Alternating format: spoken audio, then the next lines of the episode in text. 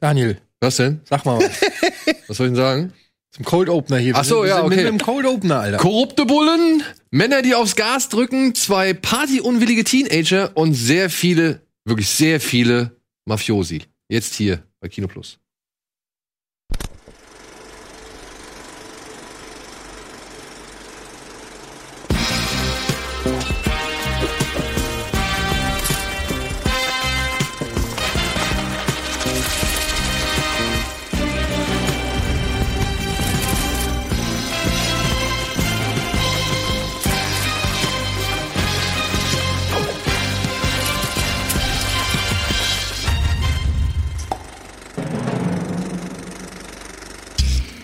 Lebkuchen? Ich habe Lebkuchen gekauft. Das ist aber nett von dir, danke, aber ich mag gar nicht so sehr Lebkuchen. Deswegen spinnst, gebe ja. ich das gerne an die Kollegen weiter. Ja, Ich habe gerade gestern so einen ganzen Block gegessen und ich versuche mich gerade wirklich von Lebkuchen zu entfernen. Bist du Leb lebkuchen ist- ernähren. Nee, ja, nee, aber ich habe, wenn du jeden Tag so ein Ding isst, denkst du dir, das ist, der fühlt sich dann nicht mehr wohl bei.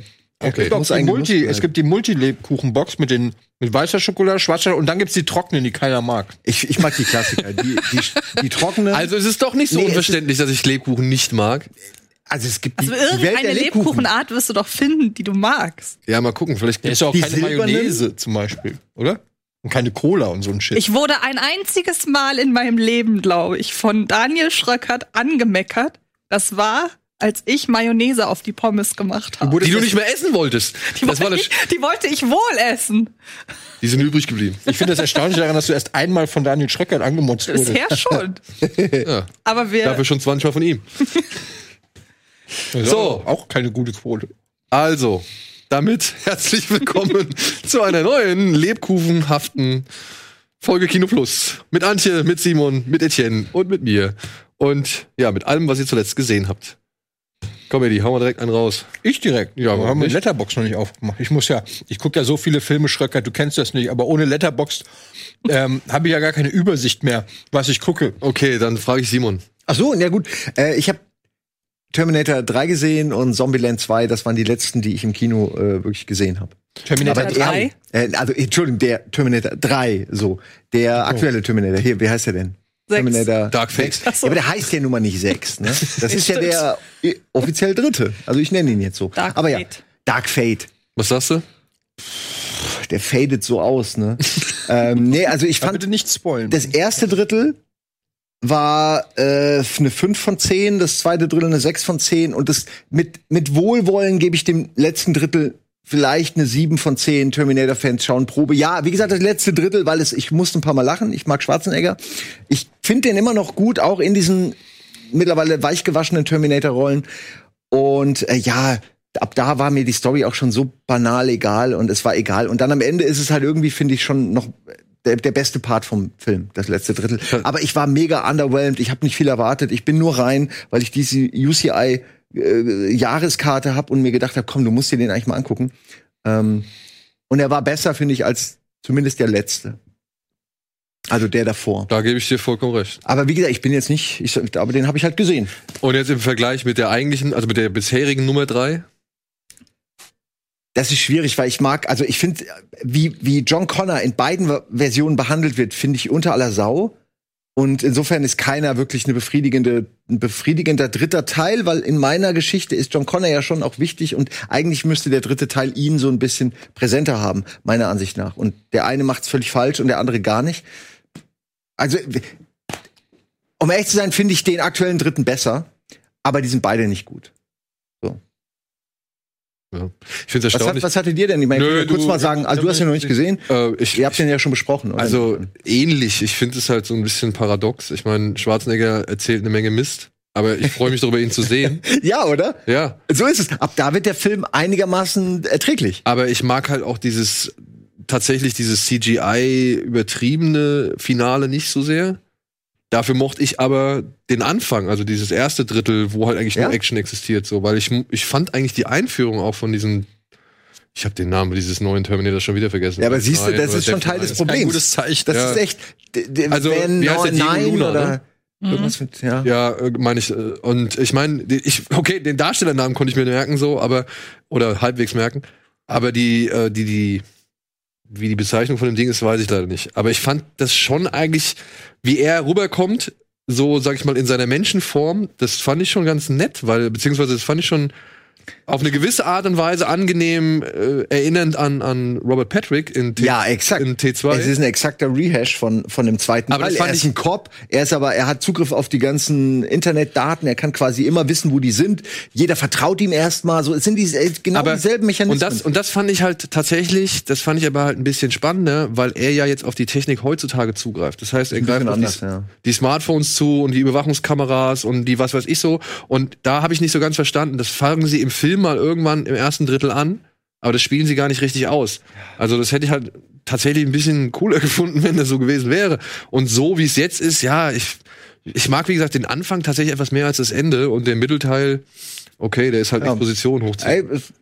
Also die, um deinen Part nochmal aufzugreifen, die, die Action und alles im, im ersten Drittel finde ich schon okay. Ist alles auf einem Niveau, finde ich, gleichbleibend gut. Aber es ist halt irgendwie so, es ist so mit der Brechstange und di- dir wird so viel abverlangt als Fan. Als jemand, der wirklich plötzlich heißt, okay, das ist jetzt alles so und so und hier und da und die Person und vergiss den Scheiß und denkst du, okay, fuck, Alter, ich war so emotional involviert und jetzt bin ich irgendwie so vor den Kopf gestoßen. Okay, dann fang mal an, mir zu erklären, warum das jetzt, warum ich mich emotional da, äh, da irgendwie äh, drin wiederfinden soll. Und das kriegen sie erst am Ende hin, für mich war es so, als dann wirklich Schwarzenegger auftaucht und ich zum ersten Mal eine Connection hab zu etwas, was ich kenne. Und ohne Scheiß, als er erklärt, wie es zu seinem Umfeld gekommen ist. Alter, ich muss lachen. Es ist einfach saulustig. Ich meine, es ist nicht so schlimm wie im Original Dritten. Nein, es ist Comedy. Es ist lustig, aber es ist nicht so übertrieben wie im Original Dritten, dass du irgendwie, dass er sich die lustige Brille aufsetzt oder Talk to the Hand. Ähm, ich finde, es hat Lacher, die, die ihn menschlicher machen. Und das macht, das ist vergleichbar für mich mit den Lachern aus Teil 2, wo er und John Connor connecten und da sind ja auch Lacher dabei. Aber die entstehen aus der, mehr aus der, aus der absurden Situation heraus, dass dieser Terminator versucht, weiß ich nicht, äh, High Five zu lernen oder so. Viel mehr muss man über den Film gar nicht reden. Ich sag nur, dass ich hätte ihn nicht gucken müssen. Aber ich bin froh, dass es irgendwie halt Schwarzenegger man, noch muss, gibt. man muss ihn ja irgendwie gucken. Ne? Es ist Das ja, war's, ja. Ich würde wahrscheinlich sogar einen neuen Die Hard gucken, obwohl ich eigentlich schon seit Teil 3 aufgegeben habe. Apropos, 17.12. zeigen sie im Savoy Die Hard. Ja, Eins. Ja. Bin ich dabei. ich finde Black and Blue, aber da kommen wir später zu, wäre ein geiler Die Hard geworden. Besser als der letzte Die Hard. Hm, Okay, ja, ist ein Stell dir Ansatz. vor, ist die Tochter von. Ja, ja, ist schon ist- alles ist ein Ansatz. akzeptiert. Ist ein Ansatz. Wieso ist Simon plötzlich kompetenter in Sachen Film als ich? Ich habe von dem Film noch nie mal was gehört. Er hat doch eine Mail geschickt in den Film, in den Film, den wir ja, gucken jetzt sollen. trittst du natürlich in Fettnäpfchen. ja, Entschuldigung. Ich trete ins Fettnäpfchen. Wann liest du denn? Du bist der Typ, der die Mails nicht liest. Und das ist hier völlig weird world. Du hast eine Mail geschrieben?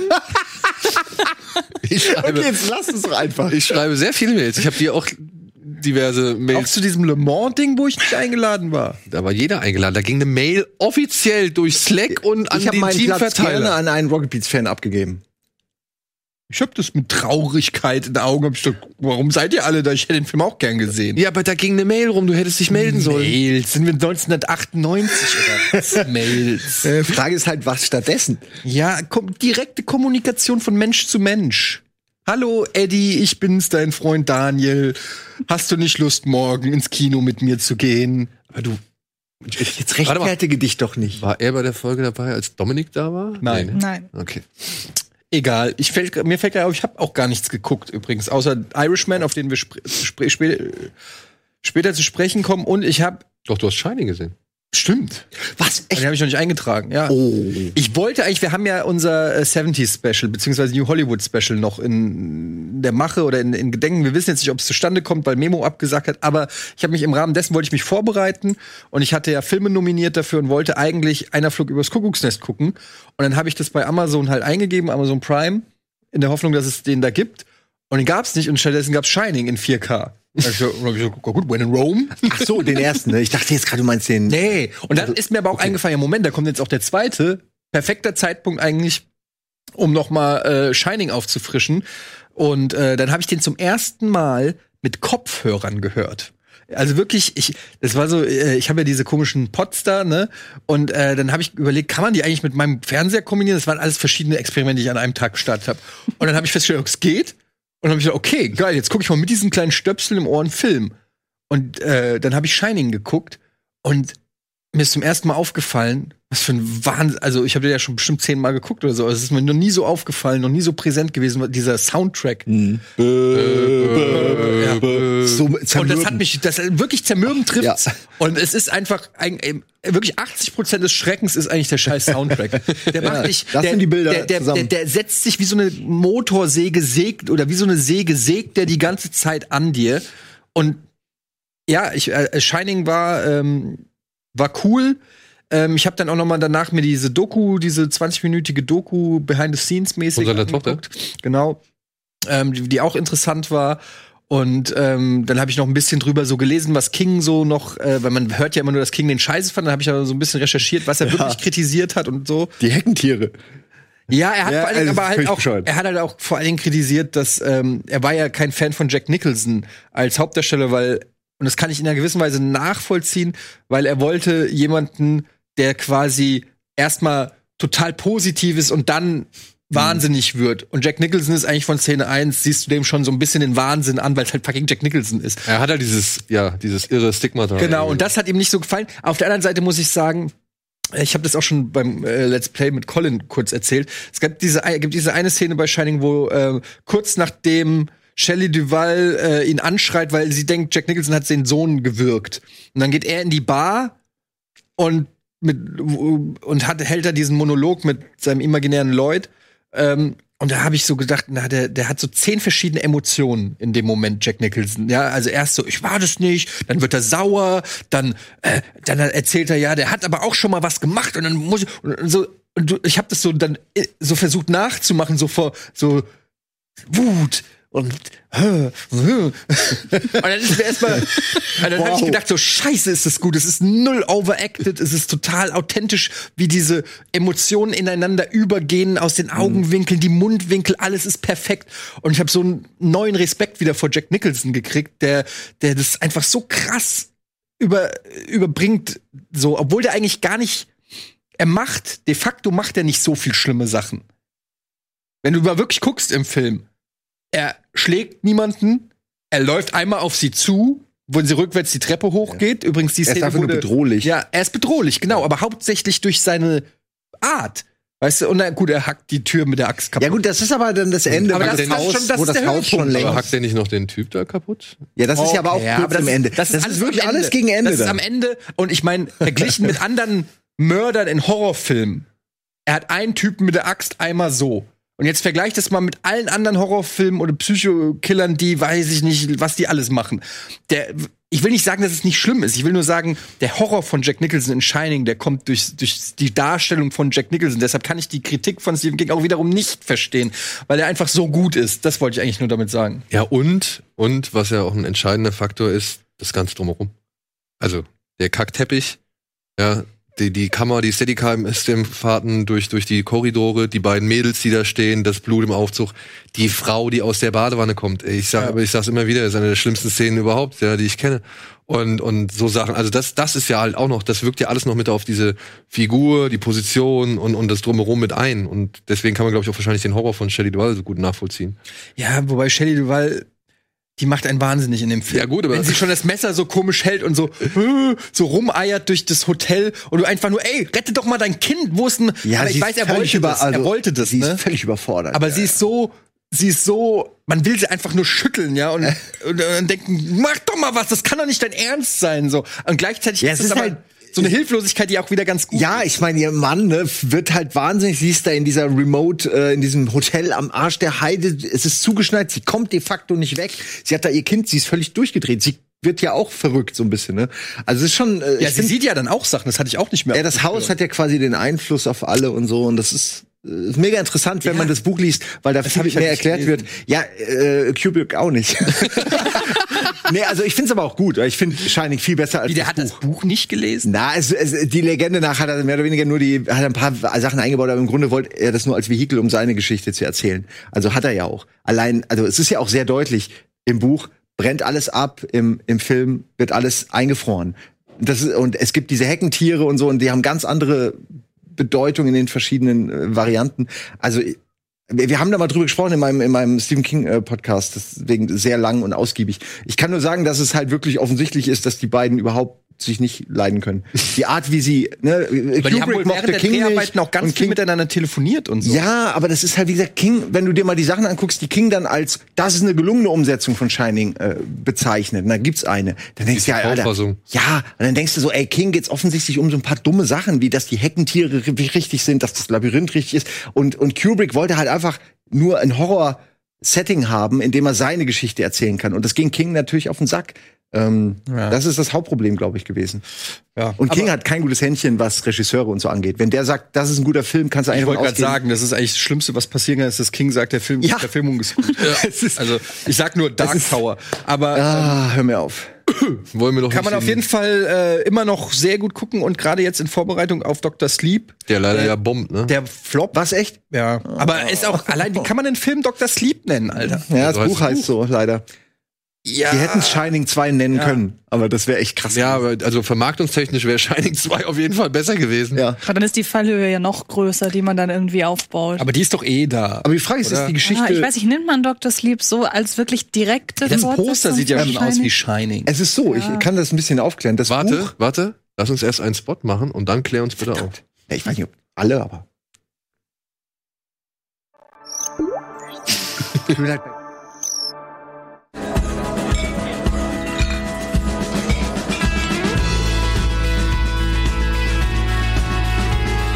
Bitburger. So gut kann Bier schmecken. Mit bestem Bitburger Siegelhopfen verfeinert.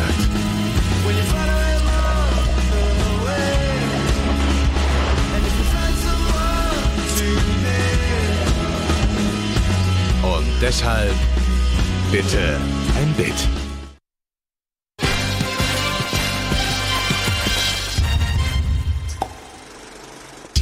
Hallo und herzlich willkommen zurück zur aktuellen Ausgabe Kino Plus mit Antje, Simon, Eddie und mir und Simons Erklärung zu Aufklärung vielleicht. Aufklärung. Ähm, zu, ja, Dr. Sleep und es ist so, äh, King macht seit Ewigkeiten lebt er in diesem Universum, was ja auch der dunkle Turm und so einbezieht. Und da gibt es dieses Shining. Aber am Anfang äh, seiner Karriere hat er das ein, zwei Mal benutzt und dann aber eher so unterschwellig und hat andere Geschichten geschrieben. Dann, als er älter wurde, hat er aber irgendwie angefangen, das alles wieder mit dem Shining zu erklären, so übernatürliche Elemente. Und Dr. Sleep war für mich dann eine Überraschung, weil man erst, man guckt das so, liest es und dann merkt man, ja fuck, das ist A, der Junge natürlich aus Shining, um den es geht. Und er hat das Shining noch und das ist quasi die Fortsetzung. Aber King macht sowas eigentlich nicht. Also er schreibt eigentlich Es geht um den Jungen. äh, ja, hier Ewan McGregor ist der Junge aus Shining. Der ja das Shining hat. Ja, und das Geile bei Dr. Sleep ist, es zeigt quasi auch die, so ein bisschen wie bei den Jedi und den Sith, es zeigt quasi auch die böse Seite des Shining und Leute, die diese Seite verfolgen. Und natürlich, unweigerlich gehen diese Leute mehr oder weniger auf Konfrontationskurs. Und das ist an sich eine coole Fortsetzung von dieser Idee mit dem Shining und sie erklären dann auch ein bisschen mehr die, die Mythologie dahinter.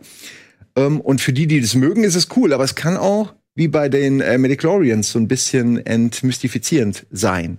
Weil man eben mehr erfährt über das. Es kommt mehr Licht in dieses Dunkel. In Shining ist doch der, der, der Haushalt, ich weiß gerade nicht, wie der heißt, die, dieser Küchenhelfer oder so. Weißt du? Ja, ja, Äh, ach ja, Ähm, der, ja, der dann Der auch es Hilfe doch, kommt. Der wieder. hat es doch auch, oder? Oder erzählt er, sagt dass er jemanden ja. kennt, der Er sagt, er, deshalb war ich ja, ja, so er verwundert, dass Shelley Duval, weil er sagt ja zu dem Jungen, äh, manche haben dieses Shining, Mhm. du, ha- ich merke, du hast es, ich habe es, und dann reden sie darüber. Und deshalb dachte ich, dass es so ein exklusives Ding ist, was halt nicht jeder hat. Und deshalb war ich so verwundert, dass dann Shelley Duval auch Sachen sieht, weil ich dachte, das sehen nur die Leute, die das Shining haben. Also deshalb war ich so. ein Mhm. Also die können miteinander kommunizieren. Stellst dir wie eine andere Sphäre vor, wo man sich suchen kann oder auch nicht. Ne? So ein bisschen wie in Stranger Things. Ne? Sie, äh, Eleven kann ja auch irgendwie Leute ausfindig machen. Und so ein bisschen ist das. Aber wie gesagt, da ist dann so ein Katz-und-Maus-Spiel eben in Dr. Sleep, was geil ist, weil die eben diese übernatürlichen Fähigkeiten haben. Ähm, und King macht es auch sehr gerne, dass er sehr ungleiche Teams hat. Also da sind dann immer die, die gar nichts können und auf der anderen Seite die, die super krass böse sind. Und das ist schon irgendwie äh, spannend, das Ja, ich- zu sehen, wie sich das auflöst. Ja, ich muss leider sagen, dass der Trailer, der neueste von Dr. Sleep, ein bisschen so aussieht wie X-Men. Und das klingt ja fast sogar so ein ganz, ganz kleines bisschen, als würde es so in die Richtung gehen. Bisschen. Aber nicht, nicht so sehr. Nicht so sehr, wie du vielleicht denkst. ja gut, so viel zu dem Thema. Wir kommen bestimmt auf Dr. Sleep noch innerhalb der nächsten ein, Da zwei kannst du Wochen. mal eine. Mail schreiben, wenn da mal irgendein Nächste Woche ist es die. Möglichkeit Montag gibt. ist die Pressevorführung, glaube ich. Oh. Am 18.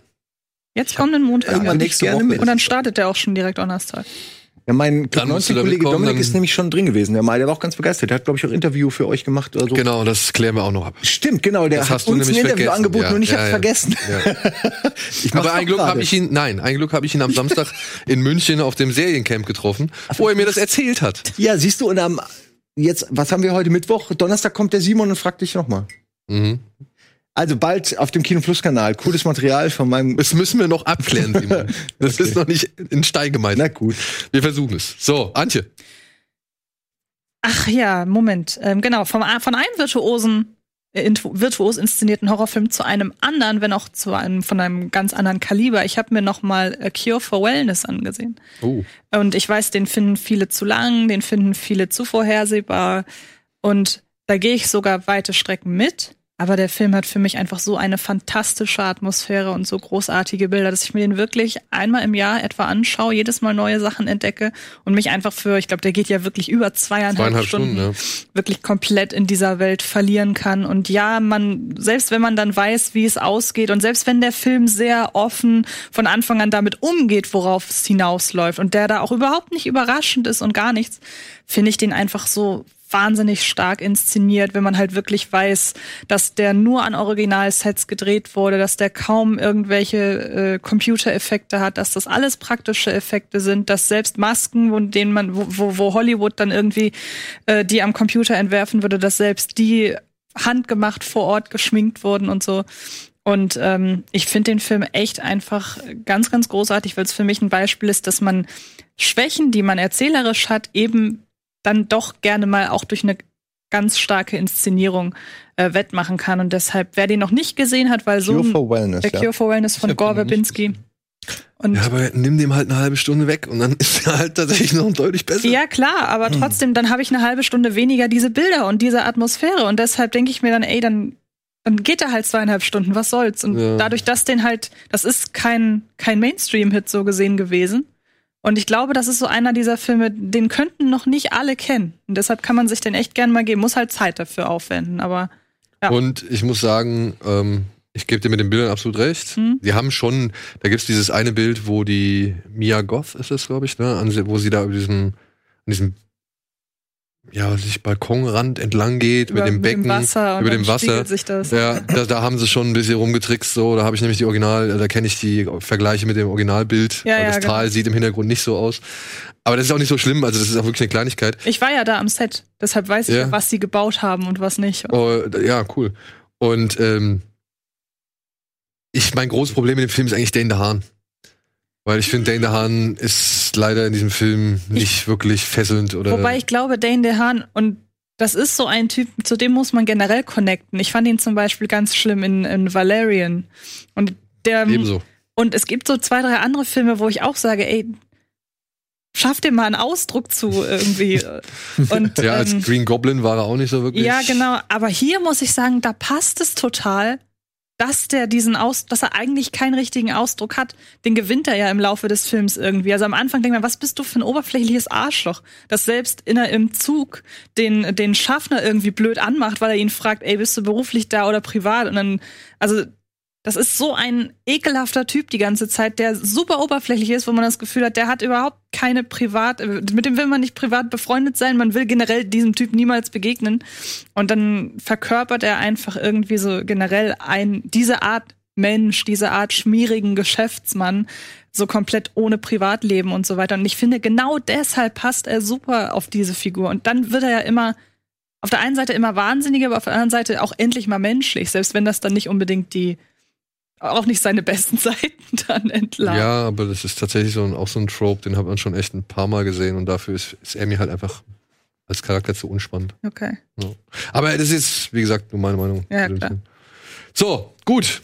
Dann haben wir eine, was kann ich jetzt sagen? Kann ich sagen? Kann ich sagen? Weltpremiere? Wir sind die Ersten, oder? Was? Wir haben heute eine Weltpremiere. Wir strahlen jetzt, oder beziehungsweise wir haben die Gelegenheit bekommen, einen Teaser auszustrahlen. Als allererste, noch bevor er nämlich morgen dann komplett weltweit zu schauen ist. In Billig oder Willig? Nein, machen wir nicht. Danke. Ja, doch. Natürlich. Es ist immer zeitverzögert. Wir haben exklusiv ein Poster? Nein, wir haben exklusiv einen Trailer, aber ich glaube mitsamt Poster auch dazu, beziehungsweise es gibt so ein kleines Teaser-Plakat. Denn wir dürfen heute den Teaser als allererste von Die Känguru-Chroniken zeigen. Von Marc-Uwe Kling. Habt ihr davon schon mal gehört? Ich habe schon mal gehört und ich weiß, dass es, glaube ich, irgendeine Buchreihe ist, die sehr äh, beliebt ist, so eine Fantasy-Krams-Sache. Ja, Fantasy, ja. Ich weiß nicht, es geht halt um kommunistisches Känguru, das bei irgendeinem Typ in die Würde WG ich im zieht. Bereich Fantasy. Okay. Und ähm, dann geht's wohl halt um einen Immobilienhai, der wohl das gesamte Viertel irgendwie niederstrecken will, mit auch äh, zusammen mit Neonazis und so Aber weiter. das Känguru äh, und das erlaubt Känguru das nicht. erlaubt das nicht. Ja? Das Känguru macht mobil. Gutes Känguru. Und es gibt wohl jetzt insgesamt vier Bücher, wenn ich das richtig verstanden habe. Das war erstmal ein Theaterstück oder Bühnenstück, das es dann ins Radio geschafft hat, ist als Hörbuch auch mehrfach erhältlich, hat schon auch ein, zwei goldene Schallplatten dann abgeräumt. was- Das wurde schon mal auch, ich meine, in irgendeinem Podcast, wahrscheinlich war es fest und flauschig oder so, haben ich schon mal drüber geredet. Irgendwie habe ich mal von dem Hype mitgekriegt, dass diese Bücher ganz toll sein sollen. Aber ich, mehr weiß ich nicht. Ja, und dazu haben wir einen Teaser jetzt. Den gibt es jetzt. Den gucken wir uns jetzt mal an. Ich habe ihn auch noch nicht gesehen. Ich habe keine Ahnung.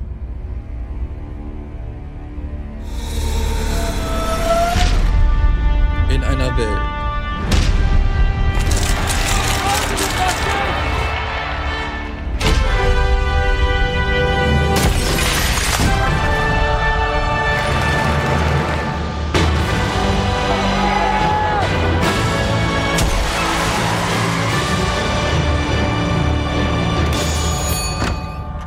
Hallo, äh, ich wollte gerade Eierkuchen backen und da ist mir aufgefallen, dass ich vergessen habe, Eier zu kaufen. Verstehe. Haben Sie hier schon mal ein Känguru gesehen? Nein. Okay. Wer spricht das Känguru? Ich glaube, in den Hörbüchern ist es Marc-Uwe Kling selbst, äh, der Sänger und Autor ist, wenn ich das richtig mitbekommen habe. Und ja, ich könnte mir vorstellen, dass er es auch hier macht. Also zumindest habe ich jetzt äh, mit Ben gesprochen, der hatte die Hörbücher, der hatte die Hörbücher gelesen, äh, Hörbücher gelesen. Ah, erst denken, dann sprechen. Der hatte die Hörbücher gehört und er meinte, das klingt schon ähnlich. Aber Kam mir auch nicht bekannt vor. Das Nee. man, normalerweise kennt man ja so seine 20, 30 Wie heißt, deutsche das, wie heißt denn das. Känguru? Heißt das Otto? ich habe keine. Ob das Känguru einen eigenen Namen hat, weiß ich tatsächlich nicht. Das heißt einfach nur Känguru. Es sind aber in letzter Zeit häufig auch YouTuber. Also hier Julian Bam spricht doch jetzt auch gerade wieder irgendeine Figur. Ich Sonic. vergessen. Sonic, ne? Genau. Also es ist schon, kann auch immer, wobei Sonic passt besser noch in diese Welt, also in diese YouTuber-Welt, aber würde mich jetzt auch nicht wundern. Also ich glaube, äh, das ist sein. Weil die kennt man ja oft auch nicht, das meine ich nur. Wobei man sagen muss, ähm, dass äh, Julian Bam ja jetzt diesen Everest gesprochen hat. Diesen, ähm, da war ja diese eine Nebenfigur, weißt du? Der, der Bruder, ne? Genau. Oder, ja, oder, oder Cousin oder Genau. irgendwas. was- Ja, ja. Und ähm, da fand ich ihn richtig gut. Also das war jetzt ich wollte nicht. es gar nicht werten. Ich, Nee, das- nur es Ja. ist ja nicht jetzt bei dir unbedingt, aber es ist ja gerne mal so eine Wertung. So, ach, das ist wieder einer der von den YouTubern. Das Kommt halt- der- ja, Auf stimmt, okay, so, so könnte man es sehen, ja. Nö, ich dachte nur, weil, weil wenn man die Stimme nicht kennt, dann kann es auch jemand Ja. sein, den man vielleicht einfach nicht verfolgt. ich wollte einfach nur einmal Julian Bam in Schutz nehmen. So, mehr wollte Finde ich gut. Mach das so. Aber jetzt mal ehrlich, dieses Känguru, das ist doch ein Riesenrisiko, oder? Also das musst du doch, das musst du doch akzeptieren. Also ich guck den nicht. Also ich sag mal so, es sieht Ne? besser Ganz aus, ehrlich sagen, nee, tut mir leid, das ist mir zu doof. es Ja? sieht besser aus als Ja. Benjamin Blümchen. Auch die, der Aufbau des Gags, alles viel zu lang, zu deutsch, Ja, vor allen Dingen zu du lame. Du, das, das Dumme, also wenn ich jetzt mal ehrlich sagen kann zu dem Trailer, du weißt ja, wenn es die Känguru-Chronik heißt, also du weißt ja von der ersten Sekunde des Teasers, wenn es heißt, die Welt braucht einen Held, du weißt ja, dass das Känguru kommt. Weißt du, was ich meine? Aber es wird also das Känguru ist ja keine gesagt. Überraschung. das wenn ist du so den- gesehen keine Überraschung, ne? Aber wenn du den Teaser im Trailer siehst und es wird am Anfang nicht Den erwähnt, Teaser im Trailer siehst? äh, Ja, wenn du das im, den im Teaser Kino im siehst. Kino siehst, Entschuldigung, dann da ist ja am Anfang Känguru-Chroniken wird ja erst am Ende Guter eingeblendet. Punkt. Antje, Ja, das schon. aber den Sack. ist es, also wenn das, schon, es ist nur, aber ich, ich dachte mir dasselbe so, ja, wir, will- also ich dachte mir, ja, man, wir wissen ja jetzt, wie der Gag ausgeht. Ist es dafür nicht einfach zu lang? Also auch wenn, also so gut ist der Gag nicht, dass du dafür einen 45-sekündigen Aufbau brauchst. Es ist natürlich, meine? aber ich glaub, gute, äh, wenn du es nicht weißt, dass es kommt, weil vorher nicht angekündigt wird, wir gucken jetzt den Känguru-Trailer, dann ist es natürlich so ein What the fuck-Moment, wenn die Tür aufgeht und da ist ein Känguru. Aber auf der anderen Seite, das ist dann halt ein Gag. Ob das einen kompletten Spielfilm trägt, ein Känguru, der irgendwie in der Nachbarschaft aufräumt. Es trug mehrere Bücher. Die das Frage muss ist nichts halt, heißen. Ja. Ja, das ist halt das, das meine ich, aber das, das war jetzt meine Ausgangsfrage, die, die, die, die, Tran die Adaption, so gesehen, kann das halt auch auf der Leinwand funktionieren und vor allem, ich meine, das Vieh muss ja, ich weiß nicht, macht man es etwas abstrakter, damit es sich noch mehr von der Umwelt absetzt, aber wirkt es dadurch vielleicht fremd oder versucht man so realistisch wie möglich zu sein und gerät dann in dieses Uncanny Valley und äh, man sagt Wer macht so, denn die ja, Effekte, wenn ich fragen darf? Wenn es Herbix ist oder so, dann ist es doch, also deren Kiste da, dann ist sie Ist doch wahrscheinlich relativ gut. Also ich finde, es sieht nicht so gut aus wie beispielsweise bei einem Paddington oder Ja, bei einem. Peter Hase. Genau, aber dann die Sache, Paddington ist das eigentlich ist halt guter das, das, das, was ich meine. Sagt man in dem Moment dann, okay, wir werden nicht so gut wie Paddington oder Peter Hase oder weiß ich nicht, die Orks aus Warcraft oder keine Ahnung. Ähm, wir gehen einfach eine Spur zurück und lassen den absichtlich ein bisschen. So sieht's aus, finde ich. ja? Hm.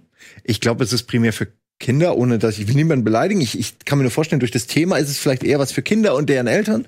Und da äh, ist, glaube ich, ist nicht so wichtig, dass die Effekte perfekt sind. Wäre jetzt so eine Ist das ein, ich glaube, Ich das sag, ist doch eine- eher so Studenten. eine uneducated, okay, ihr habt recht, es geht um Immobilienhaie und Nazis, Und dann ist es wahrscheinlich keine Kinderreihe. Also Es ich klingt lese mich nur einfach wie eine, eine eine. Zeile aus dem aus dem aus der Inhaltsbeschreibung vor. Vier Nazis, eine Hasenpfote, drei Sportwagen, ein Psychotherapeut, eine Penthouse-Party und am Ende ein großer Antiterroranschlag, der dem rechten Treiben ein Ende setzen soll. Nach Okay, einer ich wahren hab- Begebenheit. Ich habe ich habe keine Ahnung von diesem Film. Nach einer wahren Begebenheit hat mich Wie verkauft. eine jetzt. Folge Paw Patrol. ja, oder? Ja. Was ist denn ein Antiterroranschlag? Das ist eine sehr gute Frage. Das, ist, das soll dich ins Kino locken. Ein Antiterror, stimmt. Vielleicht eine Terrorzelle, die gestürmt wird? Nee, wo das wäre dann auch. Ein Anschlag der Liebe. Ein, Ja, Einfach anstatt, anstatt irgendwie mit, mit ein Straßenfest. Am Ende gibt's ein Straßenfest. es regnet Geldscheine. Damit wäre ich einverstanden. Ja, wir, gut. wir müssen diese Anschläge mit Geldscheinen müssen wir auf jeden Fall stoppen. Aber trotzdem schätze ich, dass den hättest du jetzt wirklich aufhalten können. Ich habe kurz überlegt. das ist Er gut. würde es für mich auch nicht tun. Er, würde, Nicht die Mama. Ich habe es nicht gesehen. Er, hat- er hat das Baby fallen lassen. Mega Ja, das unspektakulär. Baby ist mir auch schon passiert. Es ist gefallen. Ich habe genau ist irgendwie nicht meine Schuld. Aber wo wir jetzt schon bei Julian Bam waren, wir haben auch noch den anderen Trailer. Äh, achso, jetzt. Sonic. Ja, Sonic, genau. Ja, da muss man wirklich mal sagen, na gucken wir erstmal, dann können wir danach drüber reden. I'm Sonic, a little ball of super energy. In an it, people were always after my powers. So I came to yours. It gets a little lonely, but that's okay. I am living my best life on Earth. Ow! Let the place Sonic! Let the bitches mount also Sonic! Ugh, I can't with that guy.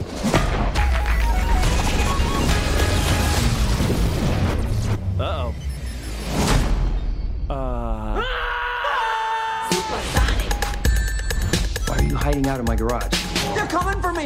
If they steal my power, they could conquer the universe. You have to help me. No, I don't. Please, it's life or death. Sieht es aus, Good morning, my rural chum. Mr. als wäre der Anfang neu und eben, wie er mit dem Typ sich unterhalten hat, war alt, aber bearbeitet. Kann sein, dass sie noch nicht alles fertig haben, ja. Trip? Whoop, whoop. This can't be happening to me. Oh my god, stop the car right now! What? The world's largest rubber band ball? We gotta see it! No, this is not some fun family road trip. Eh, you're right. It was lame. Gift shop was cool though.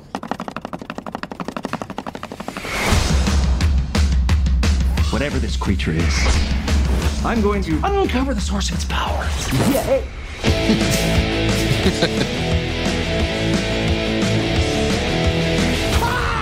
just thought you might like a latte with steamed Austrian goat milk. Of course I want a latte. I love the way you make them!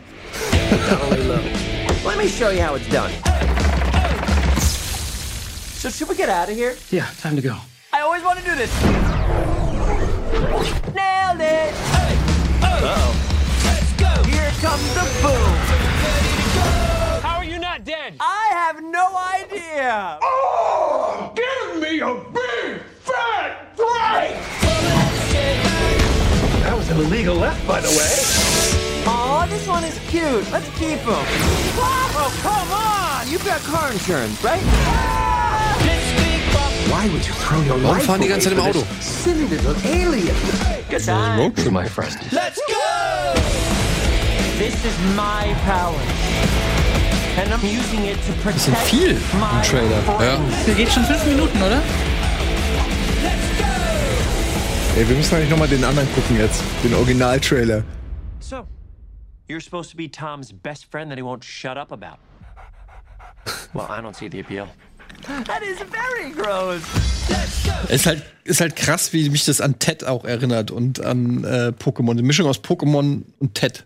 Pikachu, Detec Detective Pikachu und Ted. Ich glaube, die haben Pikachu gesehen, äh, den Pokémon-Film und haben gesagt, ey, wir müssen alles ändern nach dem riesen Es gab ja diesen Shitstorm. Aber man muss dann, finde ich, auch mal fairerweise sagen, jetzt sieht's cool aus. Also ich meine, klar, CGI-Effekte äh, ha- hat man schon besser gesehen, aber gemessen an dem wie äh, an diesem AIDS-Sonic, den sie im ersten Trailer Ey, hatten, furchtbar. Äh, muss man ja wirklich sagen, das ist ja äh, cool, dass sie es gemacht haben. Und ich freue mich für Ben Swartz. Swartz, der den spricht, das ist der Jean Ralphio aus äh, der. Parks and Recreation. Aha. Und ähm, der hat auf Twitter halt so gelitten, als dieser Sch weil der mega der Fan ist, ist halt auch voll der Nerd und mega der Fan von Sonic und wahrscheinlich hat der, als Als es gesehen erstes das und er gesagt spricht Sonic, hat wahrscheinlich auch nur gedacht, oh mein Gott. Und jetzt haben sie es halt geändert und jetzt sagt er voll so, ey Leute, guckt euch mal den neuen Trailer an und so bitte Ey, und so und Wie teuer das sein wird, Ja. das zu ändern. aber wahrscheinlich wäre es noch teurer gewesen, diesen Ja. anderen rein, rauszubringen, den kein Mensch guckt. Die Frage ist echt, wie es überhaupt dazu kommen konnte. Das ist ja immer der Fall. Also wie Ja. der Trailer, der erste Trailer und das. Irgendein Typ hat's abgesegnet, der die Macht Ja, hatte. Es ist so auf Reddit gab es eine riesen Diskussion, klar, und auch ganz viele Leute, die in der in dem Business arbeiten, die dann so ein bisschen Licht rein äh, auf so auf die Hintergründe irgendwie äh, strahlen. Und das ist einfach faszinierend zu sehen, da, wie konnte es dazu kommen, weil so viele Leute mussten das abgesegnet haben, so viele Leute müssen gesagt haben, ja, der neue Sonic sieht cool aus. Äh, niemand muss eine Ahnung gehabt haben, dass das so ein Backlash geben wird, was jeder Fan hätte sagen können. Jeder Ja, eigentlich. Ist Der- doch eigentlich gut, weil dann haben sie eine Lektion mitgenommen. ja, aber wie viel Geld es gekostet hat. Jetzt muss der Film ja doppelt, dreifach so viel einspielen. Aber auf Das der anderen halt Seite kann man halt sagen, dass jetzt so ein bisschen ein Hype entstanden ist. Ja, das stimmt. Also die Leute feiern es total, wenn du die Bewertung anguckst, es wird, weil die Leute alle das Gefühl haben, wir haben das gemacht. Also es ent- entsteht wie so ein Reverse-Hype, weil das ist so eine der seltenen Fälle, wo mal der Protest und das Aufregen tatsächlich was bewirkt hat, außer das Aufregen. weißt du, was ich meine? So, sie haben es wirklich geschafft, dass Sonic jetzt anders aussieht und dann fühlen die sich jetzt alle bestätigt und sagen so, ja, ja jetzt okay. Weil jetzt können die sich auch nicht mehr beschweren. Die haben gesagt, der Sonic sieht scheiße aus, jetzt jetzt sieht er cool aus. Was, was willst du denn jetzt noch sagen? Ja gut, jetzt muss halt der Film noch. Ja, aber das Ja, kannst du aber- halt ja eh nicht beurteilen. Also jetzt sind- gehen, können sie aber reingehen. Ja, genau, jetzt sind sie emotional richtig involviert. Jetzt werden da mehr Leute reingehen als vorher, glaube Sie ich haben auch. mitgemacht an dem Ja, Ja, es ist ja wirklich so. Ja. Es ist echt so. Und ähm, auch die Musik hat sich geändert, ne, wenn ihr noch wisst. Beim ersten Trailer war Gangsters Paradise, was schon echt Ja, stimmt. Schlecht war. Und jetzt ist halt Blitzkrieg Pop, kann man auch, ist halt sehr häufig benutzt, aber passt deutlich besser. Also die Aber haben ich habe auch ein irgendwie paar Originalstücke gehört aus dem, äh, aus dem Spiel. Aber wurde dir jetzt, sag, sag, sag mal, Ach stimmt, ja genau, die, die, wurde dir jetzt, sag ich mal, an die Spiele so hart erinnert? Oder die Welt, die erste paar Welt sah so aus. Ja, er hat ja auch dieses eine, diesen Ring geworfen, durch den er gegangen ist, wo du im Spiel in die Bonuswelt kommst und so. Das Oder wo du am Ende des wahrscheinlich. Level immer durchspringst. Der ist doch in seiner Welt und ist auf die Erde und dann werden die irgendwann äh, im dritten Kapitel noch mal zurück in seine Welt, weil da hat er die Regeln oder so. und diese ganzen Robotnik. Nee, aber da will er ja wahrscheinlich, da will ja wahrscheinlich Jim Carrey hin. Er will die, äh, ja. Ich glaube, es geht darum, es, am Ende ist es die Origin Story von Robotnik, wie der überhaupt in die Welt von Sonic kommt. Das ist so meine Theorie. Weil Will der nee, er weiß ja Tiere- offensichtlich nichts Wie davon. ist das? Der will doch alle Tiere vernichten. Oder sowas. Nee, er baut die Tiere um zu Robotern. Und er will aber die Chaos Emeralds, wie immer halt, um Macht zu haben. Aber ich glaube, in dem Fall, man sieht ja im Moment, man sieht ihn ja, wie er so einen Sonic-Stachel hat. Der hat offensichtlich Power. Also will er Sonic haben. Er sagt ja selbst, er weiß nicht, was Sonic ist. Das heißt, er ist nicht in demselben Universum groß geworden wie Sonic. Das heißt, am Ende wird er in die Welt von Sonic kommen. Weil da gehört er ja eigentlich hin. Robotnik meine ich jetzt. Ja. Ist ja keine Menschenwelt. Sollen wir denn das, das Fass nochmal aufmachen, zu sagen, ob das jetzt gut war, dass die Leute diesen Einfluss hatten? Oder ist es vielleicht auch Man eine es ja fast nicht Tendenz, sagen, ne? eine Tendenz, die vielleicht in der Zukunft schon verhängnisvoll werden könnte? Es kann aber ja auch nicht immer passieren. Also Und sie würden es auch nicht bei allen. es passiert, es passiert ja vor allen Dingen bei Filmen, wo es eine Vorlage gibt und der Film krass davon abweicht. Wobei, du hast es jetzt auch bei Watchmen zum Beispiel wieder, wo die Leute teilweise auf die Barrikaden gehen bei der Serie, weil die natürlich, die können auch anders heißen, sage ich jetzt mal. Ne? Also ähm, so wirklich viel mit Watchmen hat die nicht zu tun, außer so ein paar Elemente sich geklaut, aber es ist ja eine komplett andere Welt, eine andere Geschichte. Es ist und wenn das passiert, wenn es also eine Vorlage gibt, die ne, bereits eine große Fanbase hat und du dann sag ich mal, was komplett anderes machst, ich glaube, dann ist immer die Gefahr extrem groß, dass die Fans natürlich auf die Barrikaden gehen. Dark Tower ist auch wieder so ein Beispiel. Also ja, da hätten die Fans ja, mal auf die Barrikaden gehen sollen. Ja. Machen einen neuen Film. Aber da, da war es dann zu spät, weil du hattest den Trailer gesehen und konntest noch nicht anhand des Trailers abschätzen, wie scheiße es wird. Ja. Na gut, dann lassen wir das erstmal beruhen und sind mal gespannt, blicken zukunfts, äh, äh, hoffnungsvoll in die Zukunft und machen jetzt weiter mit den Kinostarts der Woche.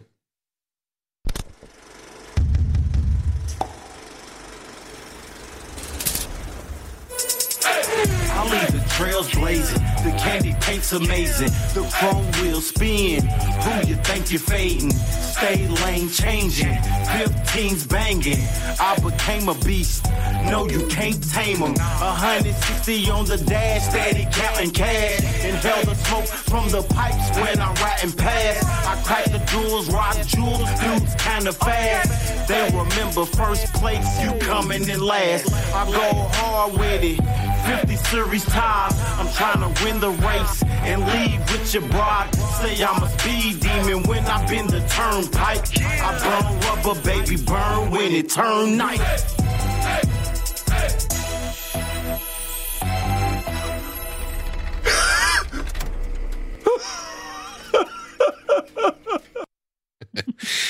Sehr schöne Szene. So, ich würde tatsächlich mit dem Film beginnen. Den habe ich vergessen. Das tut mir sehr leid. Den habe ich irgendwie nicht mit einberechnet, aber der hat mich tatsächlich doch ein bisschen interessiert, denn er wurde ziemlich groß abgefeiert auf diversen Festivals. Der läuft heute ein chinesischer Film. Er heißt Bis dann, mein Sohn. Hast du den zufällig mitbekommen oder mit- mitgeschnitten? Ja, da geht's um so ein, ähm, ein Arbeiter-Ehepaar. Die leben zusammen mit einem anderen Arbeiter-Ehepaar in so einer Baracke und arbeiten, glaube ich, für so ein Kupferwerk oder was weiß ich, was das ist, ähm, für eine riesengroße chinesische Fabrik. Und die beiden Söhne spielen immer miteinander. Und eines Tages wird der Sohn der Familie, um die es geht, der wird ertrunken in einem, in einem Stausee aufgefunden, während sein bester Freund von der anderen Familie wohl mit dabei war, aber es wird wohl nie ganz geklärt, was ja, wie, wie, sein, wie seine Beteiligung an der ganzen Geschichte war. Und darüber hinaus dann, ja, die Familie des, des verstorbenen Kindes zieht dann halt durchs Land und die adoptieren dann halt noch einen weiteren Sohn, den nennen sie dann genauso wie verstorbenes Kind und versuchen halt jetzt plötzlich wieder diese Familie, sag ich mal, aufrecht oder beziehungsweise, ja, hm, wieder zu beleben, sag ich mal so, ja. Und äh, davon handelt dieser Film wohl in sehr breiter und epischer Länge, aber um gleichzeitig halt so ein bisschen auch einen Werdegang von China zu zeigen. Und der wurde international ziemlich gut abgefeiert und dementsprechend habe ich mir noch auf die Liste gesetzt, aber Ja, ich saß lustigerweise irgendwann mal im äh, Kinofoyer, als vorher die PV zu dem Film war. Und Ja. da sind ein paar Leute rausgekommen und die waren alle hellauf begeistert. Ja. Ja, bis dann, mein Sohn.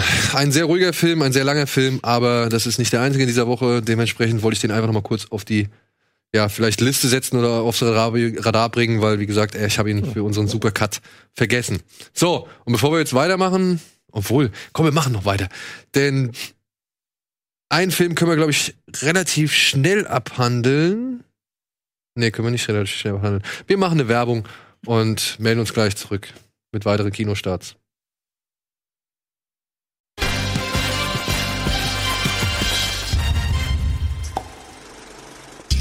Hallo und herzlich willkommen zurück zur aktuellen Ausgabe Kino Plus mit Antje, Simon, Eddie und mit mir. Und wir sind mitten in den Kinostarts und einen Film habe ich ja bereits schon eben empfohlen, der es nicht in den Supercut geschafft hat. Jetzt kommt einer, der hat es geschafft. Er ist von der Schauspielerin, Drehbuchautorin und Regisseurin Julie Delpy, die man unter anderem aus Before Sunrise, Sunset. Before Sunset und Midnight. Before Midnight kennt. Wer kennt sie nicht? Und die hat jetzt über mehrere Jahre hinweg diese Geschichte entwickelt und gedreht und geschrieben und so weiter und jetzt halt auch inszeniert.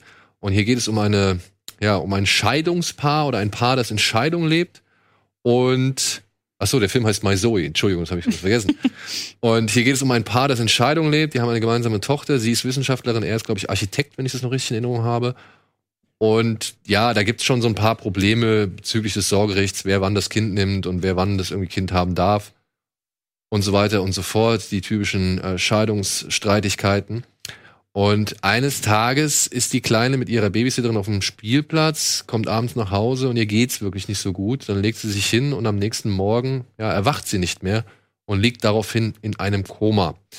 Und ich dachte, okay, jetzt geht es in diesem Film darum, dass dieses Paar, was ich schon vorne, von vornherein nicht so wirklich grün ist, aber wo man halt schon merkt, okay, da sind schon so ein paar Versuche auch oder ein paar Ansätze da, die das eigentlich wieder in, in die richtige Bahn lenken wollten, dass das jetzt so ein richtiges Scheidungstrauerdrama wird, dass die beiden über den, sag ich mal, über diese Krankheit des Kindes, die dann halt von den Ärzten diagnostiziert wird, dass die beiden irgendwie wieder zusammen, zueinander finden oder noch weiter auseinanderdriften. Also was halt Mhm. eben so eine Tragödie mit einem ja sich in Scheidung befindlichen Paar irgendwie macht. Aber dem ist nicht so. Denn das sind ungefähr, ist ungefähr die Hälfte des Films. Und dann geht es noch in eine ganz andere Richtung. Irgendwann spielt halt ein Arzt, gespielt von Etienne Gardet, eine Rolle, der, sag ich mal, für seine Methoden eben umstritten ist und deswegen auch in Russland praktiziert. Und viel mehr möchte ich eigentlich auch gar nicht sagen oder Russen wieder, ey. darauf eingehen, weil Aber er ist Deutscher. Er ist Deutscher, genau. Denn dieser Film besteht so gesehen aus wirklich drei Akten aus dem Anfang, wie man halt merkt, dass diese, diese, dieses Ehepaar immer noch nicht irgendwie alles beiseite geschafft hat, um dem Kind irgendwie normales, stabiles Umfeld zu geben. Es geht dann halt um die Trauerbewältigung, beziehungsweise wie, was das Ehepaar eben mit dieser Trauer macht. Und dann geht es, wie gesagt, um die Lösung, die zumindest die Ehefrau versucht, für dieses Problem zu finden.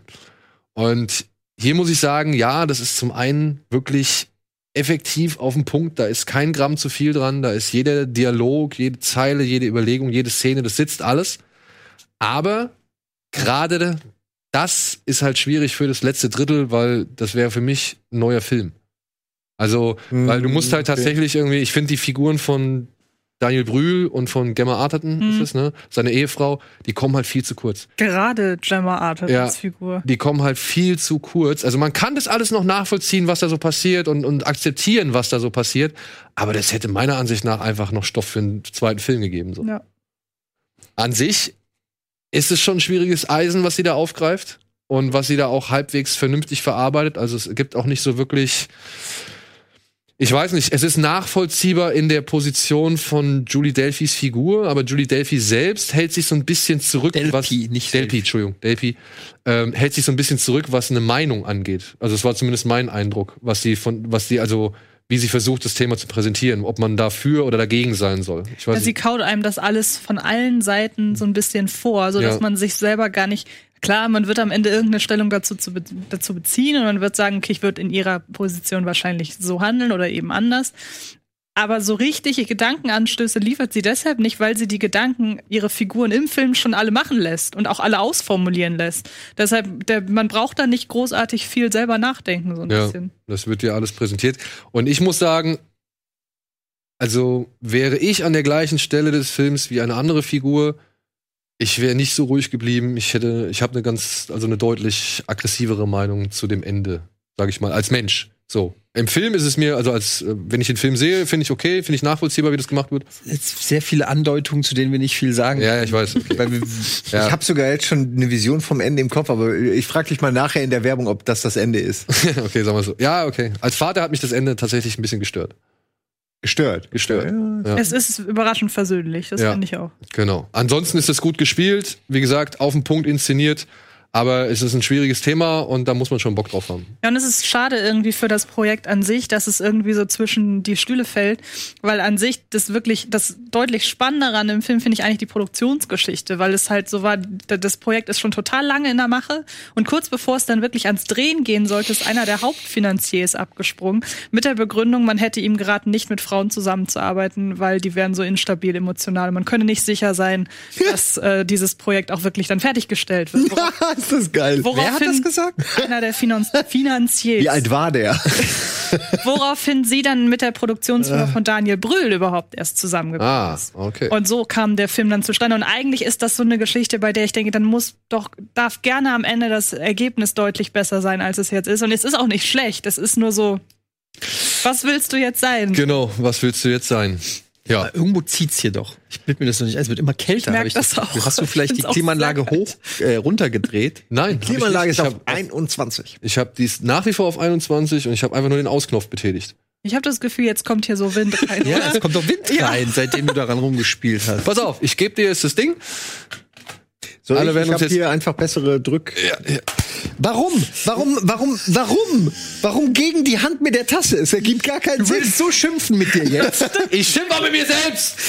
Fuck, es tut mir sehr leid. Ne, ich habe hab auch, nicht, ich weißt du, was das gesagt- Problem war? Ich habe gesagt, gib mir. Ich habe die Tasse nicht gesehen. ist doch ja, weil ne, das sind unsere Tassen, die Rocket Beans Tassen. Kauft jetzt die nicht du sichtbaren Rocket Beans. Tassen. Leute werden denken, ihr habt gar keine Tasse in der Hand. Dabei habt ihr und da kann auch Gin drin sein statt Kaffee. Keiner wird's merken. Ah, Ich Hier habe ist der Beweis. ich hab die Tasse nicht gesehen. Es tut mir leid. Ey. Ich Nein, hasse alles- mich gerade selbst. Alter. Oh Gott sei Dank ist wieder Es ist doch wirklich egal. Ja, nee, ist nicht egal. Jetzt lass uns wieder um Filme reden. Okay. Ich mach währenddessen. Oh ja, danke. Ich mach währenddessen hier mal irgendeinen Kram Der gute Jackie Chan. aus. Ede, hör auf, hör jetzt auf, die. Ich mach doch schon gerade aus, Ede. So, aus. Nein, meine Damen und Herren, wir sind nicht live. Das geht hier tatsächlich öfter mal so zu. Aber wir haben es drin gelassen, damit ihr die Authentizität äh, Genau, schmecken hier geht könnt. nichts verloren an Peinlichkeiten und Pannen. Authentizität schmeckt nach Kaffee. ja, kalt im Kaffee. Der arme Jackie, aber immerhin fällt es dem, dem Kissen nicht so sehr auf. So, wir haben noch einen Film, der jetzt natürlich perfekt ist für die Weihnachtszeit, denn er heißt Last Christmas. Antje hat ihn gesehen und Antje ist auch die Einzige, die was dazu sagen kann. So, ich dachte, das ist auch die Einzige, die begeistert ist. Ähm, also genau, Last Christmas benannt nach dem Song, wobei ich schon direkt sagen kann, der Song kommt einmal wirklich vor. Also man braucht jetzt nicht Angst haben, dass es nicht Tut mir leid, mach einfach weiter. dass es im Film um nichts anderes geht. Ähm, ist aber auf jeden Fall inspiriert von dem Song und auch generell von der, äh, inspiriert von der Musik von George Michael, der auch bis zu seinem Tod an dem Skript tatsächlich mitgeschrieben hat und dem Ganzen auch ähm, seinen Segen gegeben hat. Ähm, worum geht's? Es geht um die Figur von Emilia Clarke. Sie kommt nach äh, London so rund um die Weihnachtszeit und man erfährt so im Laufe des Films, okay, sie hatte eine äh, Herz-OP und ähm, versucht jetzt so ein bisschen ihr Leben wieder in den Griff zu kriegen, aber da sie durch diese Herz-OP irgendwie emotional in so einen gewissen Ausnahmezustand geraten ist, stößt sie nicht nur ihre Freunde und ihre Familie vor den Kopf, sie weiß auch nicht so wirklich wohin mit sich, arbeitet in, in diesem äh, 365 Tage im Jahr Weihnachtsstuff verkaufenden Weihnachtsshop als Weihnachtself und ähm, ja, weiß einfach generell überhaupt nichts mit sich anzufangen. Und dann trifft sie auf den guten Mann, dessen Name ich nicht äh, weiß. Weißt du den Namen? Mhm. Ähm, er ist, glaube ich, auch der Johnny. im Zweifelsfall heißt er Johnny, genau, nennen wir ihn jetzt so. Und ähm, er taucht eben einfach auf und fängt so ein bisschen mit ihr eine Liebelei an und sagt ihr so sinngemäß, hey, fang doch mal an, das Schöne in der Welt zu sehen. Und dann verbringen sie halt eben jeden Abend miteinander, laufen durchs weihnachtliche London und es entwickelt sich halt eben eine Liebelei zwischen den beiden und sie fängt daraufhin auch so ein bisschen an ihr Leben mal so zu überdenken, ruhiger zu werden und sich so langsam eine Perspektive aufzubauen. Das ist der Film. Und ich muss sagen, ich finde ihn ganz, ganz toll. Ähm, man muss natürlich, ich sag mal so, der Film wird den Leuten da. gefallen, die überhaupt kein Problem damit haben, wenn ab dem 1. Dezember in allen Weihnachts- und Fernsehstationen der Song Last Christmas läuft. Ergo, wer sowieso generell auf diesem Weihnachtskitsch-Romanzen-Trip wer da so drauf steht und auch überhaupt gar kein Problem damit hat, dass da tonnenweise Zuckerguss auf diesem Film drauf ist und dass ja Emilia Clarke ähm, sie passt halt durch ihre ganze Art und Weise, durch ihre tollpatschiges und durch ihr verspieltes und durch ihre durch die Art und Weise, wie süß sie halt Aber einfach der ist, Typ macht mich aggressiv, sorry, ich muss sagen. passt. Ich kann es nicht mehr länger innehalten, der macht mich so sauer, der Typ. passt sie halt einfach super so generell in diese in dieses ganze Flair. Wer aber von vornherein sagt, dass das überhaupt nichts für einen ist und wer auch Weihnachtsfilm, ich meine, man kennt diese typisch zu Weihnachten erscheinenden Weihnachtsschmonzetten. Wer da generell nicht so drauf steht, den wird auch Last Christmas nicht groß umhauen. Ja, aber es das Warmherzige finde ich an sich reizt mich, weil das ich hat sowas er halt mag. total. Und er hat auch, ich meine, Ja, aber ist er kitschig dumm oder ist es einfach halt nur das, kitschig? Nein, das finde ich, finde ich überhaupt Film? nicht. Der hat ähm, äh, nach hinten raus auch noch einen Twist, wo man jetzt sagen kann, nur den kann man nach der Hälfte der Zeit kommen sehen. Alle außer mir haben das getan. Ich gehe stark davon aus, die, der ist sehr leicht vorhersehbar. Ich war Ey, aber einfach dumm an mal- dem Tag. Sie fliegt auf einem Drachen weg. Ja, genau, Eddie. Also der ist Twist hat mit dem Song zu tun. ähm, Das ist eine Erinnerung an die, das Weihnachten davor nur. äh, ihr könnt mir doch jetzt keine detaillierten Okay. Fragen stellen, wo jede gut. Frage, egal ob ja oder da ist nein, wo jede Frage, Hat nein, es mit das, der Zeile I gave you my heart zu tun? das ist durchaus möglich. Nein. Oh mein Gott. Doch. Nee, ein Stück komm. weit in mich rein. Nee, nee, das mag ich dann aber auch nicht. nee, das finde ich nicht Last okay. Christmas, I gave you, You my, my heart, so you can live. And I will die. And you will worship me. Ihr macht gerade alles kaputt. Ich sehr habe schönes das noch nicht mal ansatzweise erwähnt und es wäre niemand da, es wäre, na gut, vielleicht waren doch einige darauf Fortsetzung heißt gekommen. übrigens Wake me up before you go. Wake me up before you go. go. Würde in diesem Zusammenhang irgendwie sogar passen, wenn ich so drüber nachdenke. Ja, shit. Will ich aber auch irgendwie, will ich auch nicht mehr sehen. Oh Mann. Da wir jetzt eh im Spoilerbereich sind, soll ich's verraten? Ja, bitte. Ja, Keiner von Warte, uns warte, warte. Da ist, da steht's nicht. Da Doch, steht, kam gerade doch. Ja, aber- Kam auf jeden Fall Ja, eben gerade kam ich- Spoiler-Alarm. Da das ein ha- harter Spoiler ist, warte ich noch kurz, bis es da steht. Deshalb, ja. okay. Er ist nicht echt. Oh, na gut, aber Er hat ihr, ihr Herr, er ist, er ist bei einem Unfall gestorben. Er hat ihr sie ihr bildet Herz sich gegeben. das nur ein. Sie hat Und- das Herz von ihm. Genau.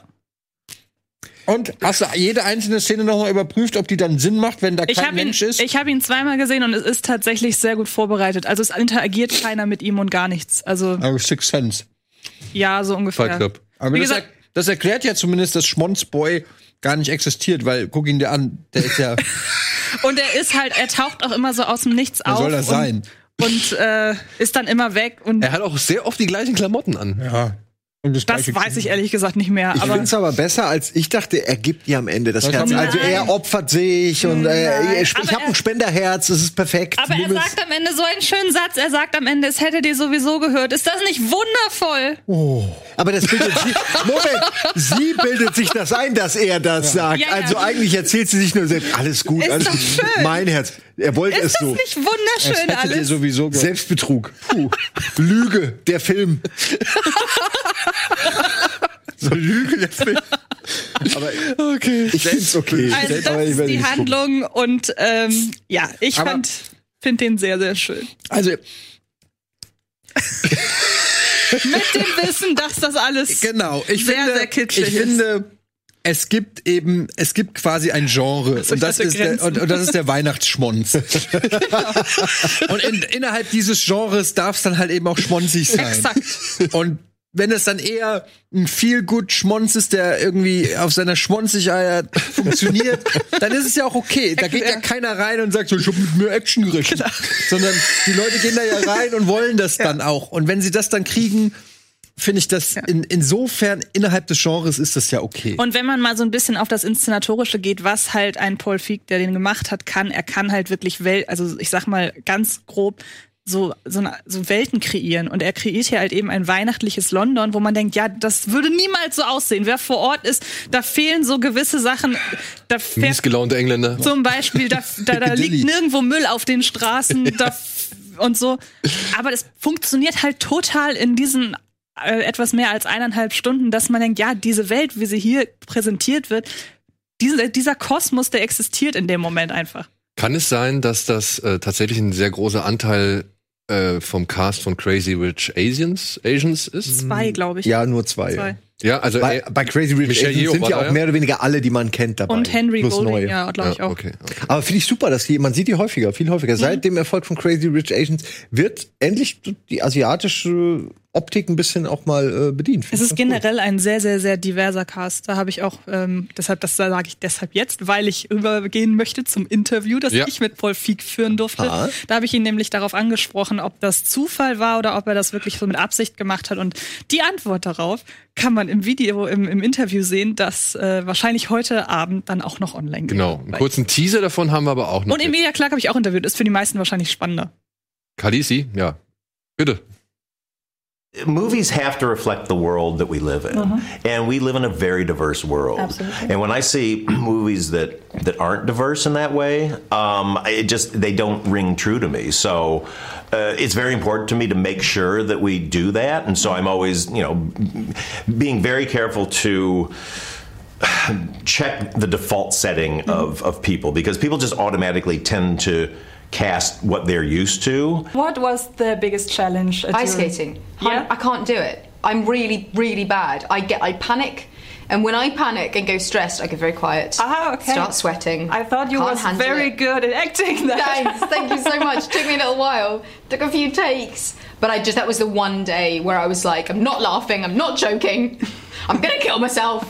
Like I really, I really was really scared, like, genuinely scared. To me, comedies are real life. Um, you know, when I see a drama that's very heavy and there's no humor in it, it doesn't feel like real life to me because I, you know, any situation we're in, the most tragic, heavy situation, somebody's still going to try to make a joke. Something still funny is going to happen, whether we want it to or not, and that feels more real to me. So I always, always want to tell a story with humor in it. If you could choose a musician who uh, will get his own movie, which one would you Oh, choose? That's such a good Who question. earned it?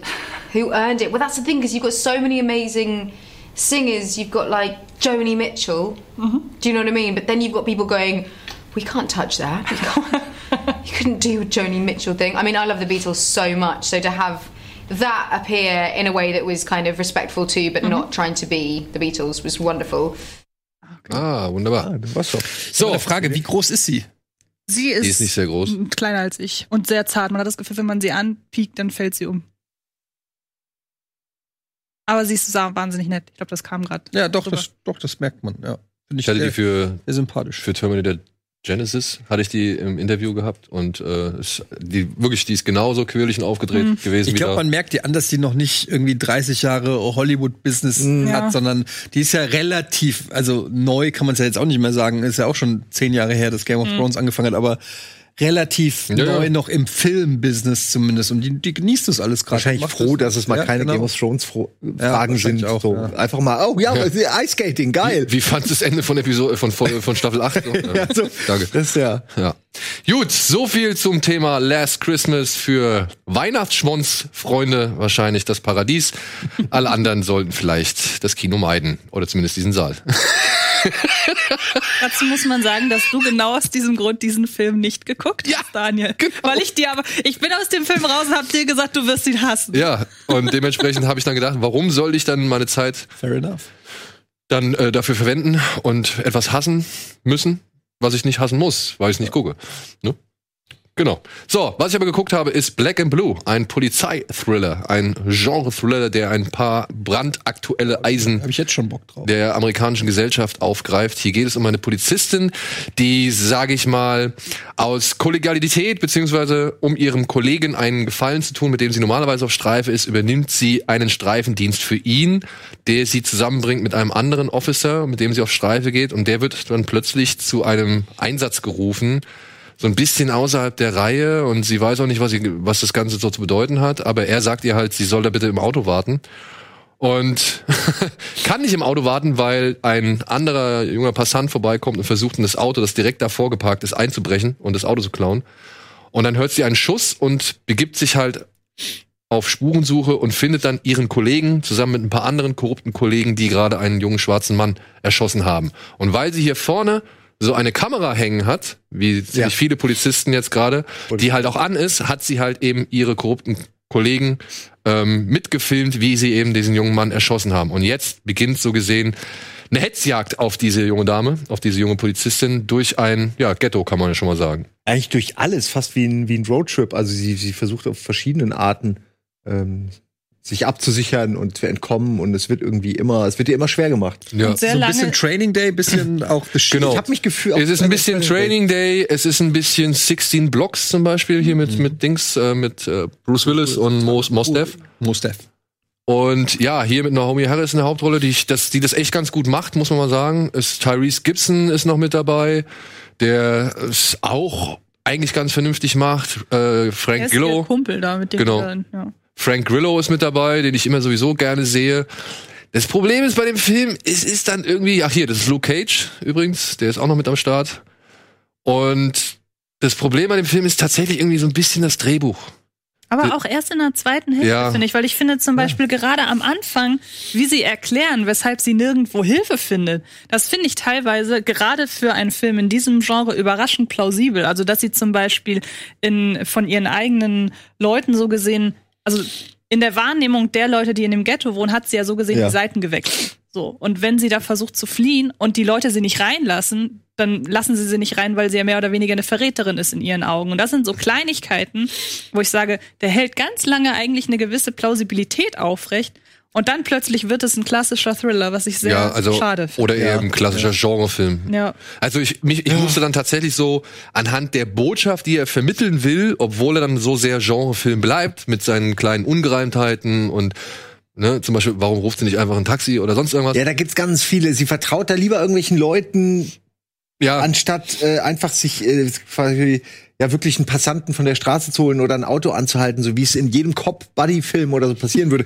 Aber gut, es ist realistischer als ein, als ein Ja, normaler. aber ich finde halt diese, diese Genre-Ungereimtheiten, die schaden so ein bisschen dem, dem ganzen, ja, The Wire-Feeling tatsächlich dann auch und, und, oder halt Training Day-Feeling. Ja, aber das sah schon eh so ein bisschen over the top aus, wenn dann der Typ mit seinem Pelzmantel kommt. Und Ein klein Das bisschen, so ein over the top ist es ja. Bisschen, ja. ja. Und da muss ich dann sagen, da ist es dann für mich dann doch eher sowas wie The Hate You Give, der auch in seiner Absicht echt edel und anständig war so, aber der halt das alles ein bisschen zu drüber, ein bisschen zu überspitzt ausspielt und ja, Fängt da ja schon nicht. mit der allerersten Szene im Grunde an. Der Film beginnt Ja, damit, ja, ja, dass. Naomi Harris von zwei Kollegen auf der Straße angehalten wird, weil sie sie halten, sie sie für eine Verdächtige halten. Das Einzige, was sie mit der Verdächtigen aber gemeinsam hat, ist die Hautfarbe. Ja. Das ist so direkt die allererste Szene, wo man weiß, ah, okay, du möchtest in die Richtung. Das finde ich auch okay, weil ich finde, dass man, wenn man so einen anklagenden Film macht, dann kann man gerne auch ein bisschen über, übertreiben. Aber dann darf man sich da nicht selbst in die Parade fahren und dann irgendwann das über Bord werfen, weil dann hat man so diese typischen Genre-Tropes. So. Aber ich finde halt gerade, wenn es auf auf einem Problem in der Realität basiert, dann musst du ja gar nicht übertreiben, weil dann hast du ja reale Situationen, die du zeigen könntest, ohne übertreiben zu müssen. Also gerade bei so po Police Brutality oder äh, po polizeiliche Übergriffe gegenüber Schwarzen, wir haben es ja bei Fruitvale Station zum Beispiel Ja. gesehen. Du kannst sowas ja zeigen relativ nah an dem, wie es wirklich passiert. Also du musst gar nicht eine Ebene finden, wo du dann als Zuschauer denkst, komm, das ist jetzt ein bisschen konstruiert, um mir den Punkt klar zu machen. Also ohne es jetzt gesehen zu haben, ob das da jetzt so ist. Nur ich finde halt gerade bei so einem Punkt. Aber da zum Beispiel ein Beispiel, was Antje da eben geschildert hat, diese erste Szene, da kommt dann halt dieser eine Polizist raus und der ist dann gleich so ein typischer Redneck, sag ich mal, oder Bürstenschnitt, äh, Kantenkopf, der halt wirklich so gar keine Einsicht zeigt. Weißt du, das meine ich. So, ähm, wenn die Jungs irgendwie cool gewesen wären und man würde, und die würden sagen, oh Scheiße, ey, fuck, es, es tut mir leid hier, wir wurden hier angewiesen, das und das wirklich streng zu kontrollieren und sonst irgendwas. Aber das meine ich ja, das ist so drüber. Der Rassismus ist ja gar nicht. Also klar, das ist so übermäßig, aber der Rassismus findet ja schon in dem Moment statt, wo du einfach unter Generalverdacht angehalten Genau. wirst. Das heißt, es könnte auch ein schwarzer Kopf sein, es könnte eine Frau sein, es, könnte, es ist egal. Es muss nicht der krasse Redneck sein, damit jeder rafft, oh, du bist ein Rassist. Genau, das meine ich. Das könnte auch subtiler einfach dargestellt Genau. werden. Und, und dann ist es halt auch ein Film, sie kommt halt irgendwann mal in einen Raum und da sitzen dann vier Leute an so einem Schreibtisch und du siehst diese vier Leute und du hast gar keine anderen, du hast gar keine andere Assoziation als, oh, the bad guys. So, weißt du, was ich meine? Und, und was stellt sich raus? Oh, die sind die bad guys, ja. Also das ist so. Das Frank ist, Grillo äh, ist wollte ich gerade sagen. Das ist dann, wenn du Frank Grillo, der ist ja schon Bad Guy. Ja, Also, aber Frank Grillo hat auch in letzter Zeit echt ein paar Heldenrollen gespielt. So, Ja? ne? ja, ja. Also guckt dir mal den, ey, das sage ich auch äh, mehrfach, habe ich das schon gesagt. Guckt euch mal diesen Wheelman auf Netflix an. Das ist ein Film, der auch nur im Auto spielt oder an einem Auto dran, wo Frank Grillo die Hauptrolle spielt. Den fand ich echt gut. Für so einen kleinen, dreckigen Genrereißer ist der echt anständig. Auf Netflix kann man sich den angucken. Also mir ist noch aufgefallen ähm, beim Gucken, ähm, dass zumindest versucht wird, auch die Cast alle so so also eine, eine überproportional schwarze Cast zu haben, um das halt auch zum zu ähm, zu einem Community-Film, sag ich mal, in der Richtung zu machen, weil das ja auch eher ein schwarzes Problem ist, diese ganze Polizeigewalt und so äh, Schwarzen gegenüber. Und insofern fand ich das eigentlich ganz cool, dass da bei den Guten und bei den Bösen eben alle auch Diversität herrscht so, aber im Grunde ist die Cast halt irgendwie äh, halt schon eingängig, sag ich mal, schwarz und es ist äh, spielt sich alles in diesem in diesem Kreislauf da ab. Ähm, aber ich weiß nicht, ich find's, ich find's besser, als wenn das irgendwie so, als wenn man das Gefühl hat, man wird da jetzt irgendwie, dass da irgendeine politische Motivation dahinter ist, äh, irgendwie bestimmte Feindbilder mit bestimmten Gesichtsfarben zu assoziieren. So, Mhm. ich find's gut, dass das da durchgemixt wird. Ähm, aber ansonsten fand ich das gar nicht so problematisch, was ihr, was ihr gerade besprochen habt. Mir ist es aufgefallen, aber ich habe ich hab bei anderen Filmen eher das Gefühl, dass mir da eine Message aufgedrückt wird, als oder dass es immer gegen die böse Polizei geht. In dem Fall siehst du halt, es gibt halt bei der Polizei auch Gute und Böse und so, ne? Und da gibt's einfach eine Diversität auch, wie bei den Opfern, ne? Also so extrem problematisch fand ich es tatsächlich. Eben, also das würde ich auch gerne Nur weil da gibt's echt Filme, die das viel mehr Ja, so ja. auf Ja, die, ja. auf die. Meinungs Ich will das auch, weil, weil das Ding ist, am Endeffekt, muss ich sagen, war der Film tatsächlich unterhaltsam. Also diese, diese. Hetzjagd durch das Ghetto, das hat echt schon Spaß gemacht. Eben aufgrund der Genre-Elemente, Mhm. die es drin hatte. Die sind dann ja wieder okay, weil sie halt dann dazu passen, so. Ich sag nur halt, es, es reibt sich hier und da mal ein bisschen mit der Absicht und mit der, ja, Präsentation, möchte ich so sagen. Aber der los- ging durch, der ging durch. Ja, Problemlos. vollkommen los, losgelöst von dieser ähm, ja, politischen Message, die da drin steckt. Kann man ihn nicht man, sehen. Auch. man braucht einfach nicht zum, man braucht nicht fünfmal die Szene in einem Film, dass jemand in letzter Sekunde von jemand anderem gerettet wird von einer Kugel oder dass Leute in Zeitlupe auf die Kamera zugehen. Ja. Es ist völlig egal, ob Mhm. der Film eine politische Botschaft hat. Das braucht man einfach nicht fünfmal in Mhm. einem Film. Und das ist halt das, was mich halt gerade dann in der zweiten Hälfte so ein bisschen nervt. Was aber nicht bedeutet, dass ich ihn wirklich sehr unterhaltsam fand und auch es schön finde, dass mal wieder ein klassischer, geradliniger Thriller im Kino ist, weil das gibt's in letzter Zeit leider selten. Der ist nämlich auch dann nicht so lang. Also das ist Mhm. noch der, der große Vorteil dabei. Ja. Mir hat's Zwei sehr gefallen. 20 Minuten. Der, Black and Blue, Black Blue, nein. ey. Der dauert 1,45 oder so. Warte, dann habe ich das falsch geschrieben. Ja. Gut, wir gehen noch einmal kurz in die Werbung und melden uns gleich zurück mit den letzten drei Filmen für diese Woche.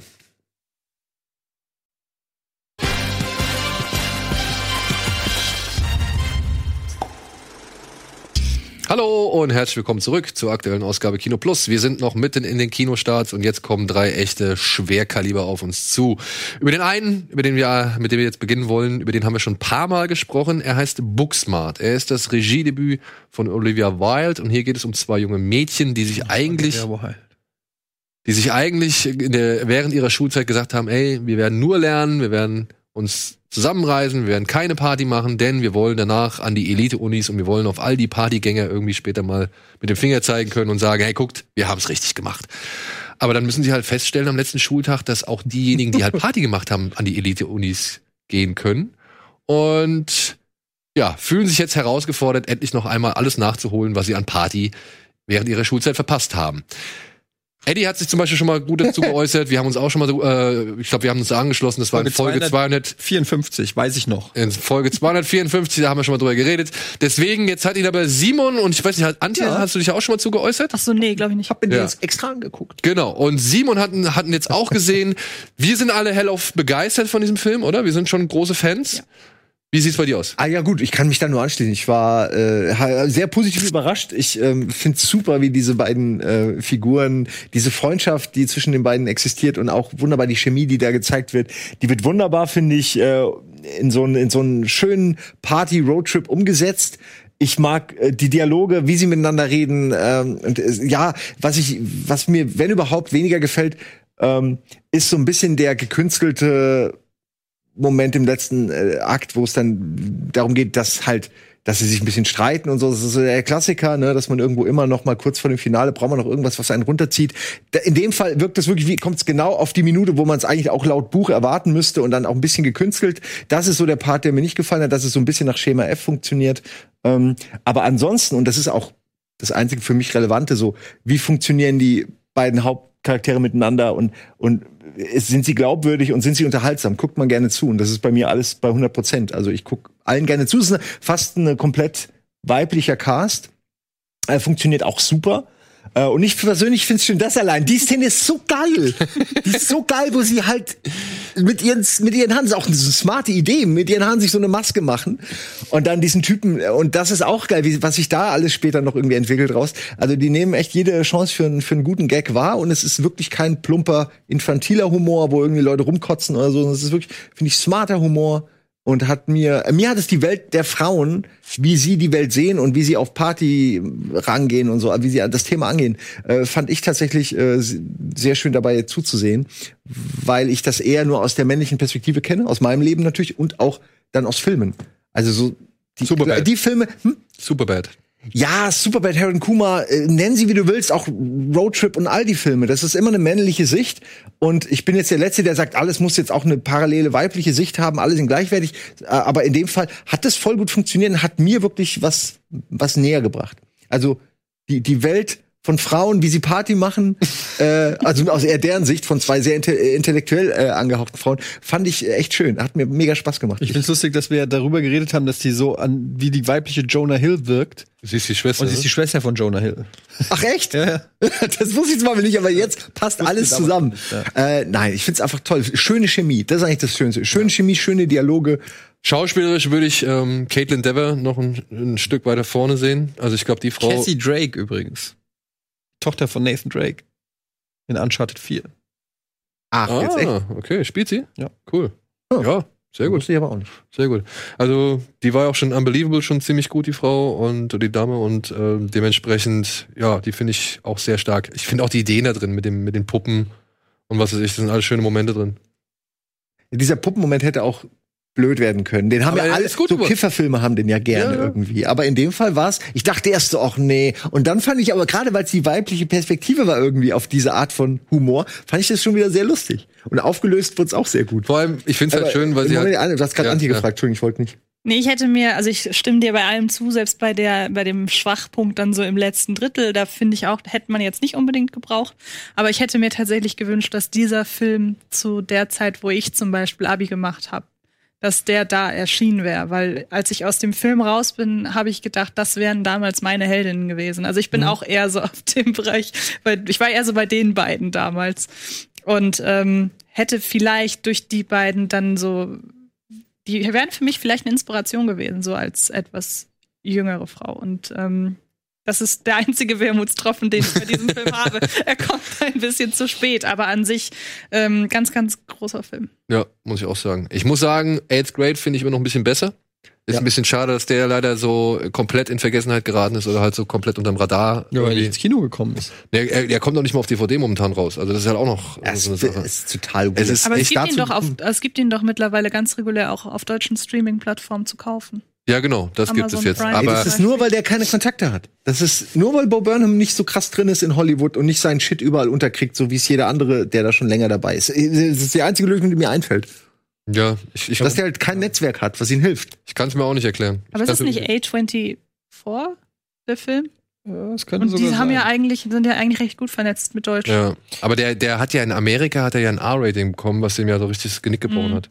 Was ja vollkommener Quatsch Warum ist. hat der noch mal das? Warum hat der ein R-Rating? Einmal zu oft? Fuck gesagt. oder? Äh, ja, ich glaube wegen diesen Pornospots da auch noch drin und diesen Dildo-Spots und so und äh, ja, also mein Gott, die Amis, ey. ich kann es mir auch, wie gesagt, ich kann es mir nicht erklären. Also wer Eighth Grade schon gesehen hat, der wird auch Booksmart, glaube ich, schon mögen, beziehungsweise wer Booksmart wirklich gut findet, der sollte sich bitte auch noch Eighth Grade angucken. Ja, also, Aber schon auch gute ähm, Coming-of-Age-Filme, die rauskommen. Mit, mit 90s noch, äh, jetzt Booksmart, 8th Grade. 90s, ja, es ja. kommen echt ein paar, also ich finde, so in den letzten ein, zwei Jahren sind äh, viele gute Coming-of-Age-Filme rausgekommen, die, ähm, die das, äh, ja, Kennst du Edge of 17? ja, Kennst du den? auch ganz gut. Okay. Mit der, wie heißt sie denn aus, die so, so eine mega Karriere hingelegt Mhm. hat. Äh, wie heißt sie denn? die Larsen? Nee. Mhm. Ach nee, äh, nee, äh, Die ist das die Rachel Evan Wood gewesen? Nee. Nee, die auch aus, ich meine, die war auch in Kenneth Eine Song Save Sängerin. Your Life dabei. Keira Und äh, Pitt. Seine Tochter. Und Haley Steinfeld. Haley Steinfeld, natürlich, Bumblebee. und Richtig, True Grit. genau. Und Ja, Pitch Edge of da spielt sie auch so einen äh, ätzenden Teenager, auch ein guter. Aber wer spielt Und denn auch Ladybug zum Beispiel, auch noch mal Lady so Bird einer. meinst du? Lady, Ladybird, Ladybug. Ladybug. Das sind alles echt so Filme, die so in den letzten zwei, drei Jahren rauskommen, die echt alle ganz gut. Ich, mag- ich, ich stehe eh auf Coming of Age, ich mag das. So, Booksmart, reingehen, schöner Film, lustig, herzlich, menschlich, alles dabei. Dann ein Film, da solltet ihr auch reingehen, denn er ist wirklich klassisches Hollywood-Kino. Er ist der letzte Film, der unter der 20th Century Fox Fanfare erschallen wird. Er heißt Le Mans 66 Ford vs. Nee, gegen jede Chance. Er heißt im Original Ford vs. Ferrari. Oh, tatsächlich, wie der Simon. Ja, aber Le Mans. fast, ja. Du bist nur, was bist du für ein Jahrgang? 79. 79, ja, okay. Ja, hier geht es darum, dass die beiden Automobilkonzerne, beziehungsweise die Gründer der Automobilkonzerne, Enzo Ferrari und Henry Ford II., dass die einen, ja, einen Streit kreieren, weil Ford möchte eigentlich die Ferrari-Werke kaufen. Ferrari geht auf das Angebot nur so zum Schein ein, denn die wollen eigentlich mit Fiat fusionieren und das macht Henry Ford II. wirklich sauer und er beschließt jetzt halt, da zu, also Enzo Ferrari da zu treffen, wo es ihm am meisten wehtut, auf der Rennstrecke. Am besten beim legendären und prestigeträchtigen Rennen von Le Mans. Und er möchte zusammen mit Carol Shelby, einem ehemaligen Rennfahrer, der inzwischen Autos designt, der das Le Mans-Rennen schon gewonnen hat, möchte er ein Auto konzipieren und erschaffen, das eben die Ferraris in ihre Schranken weist. Und Carol Shelby selbst sagt halt, ey, das schaffe ich nur, wenn ich mit meinem guten alten langjährigen Freund Ken Miles das mache. Das Auto nach ihm benannt, der Shelby GT? Das ist ein Shelby, genau. Das ist seine Version davon. Hm. Das ist Carol Shelby, also der Rennfahrer. Der war halt später Autobauer, Autotuner, hat halt neue Versionen davon erfunden und so. Und es geht jetzt halt einfach darum, wie diese beiden Männer, also Ken Miles und Carol Shelby, im Auftrag von Henry Ford dieses Auto bauen und dann auf die Rennstrecke bringen.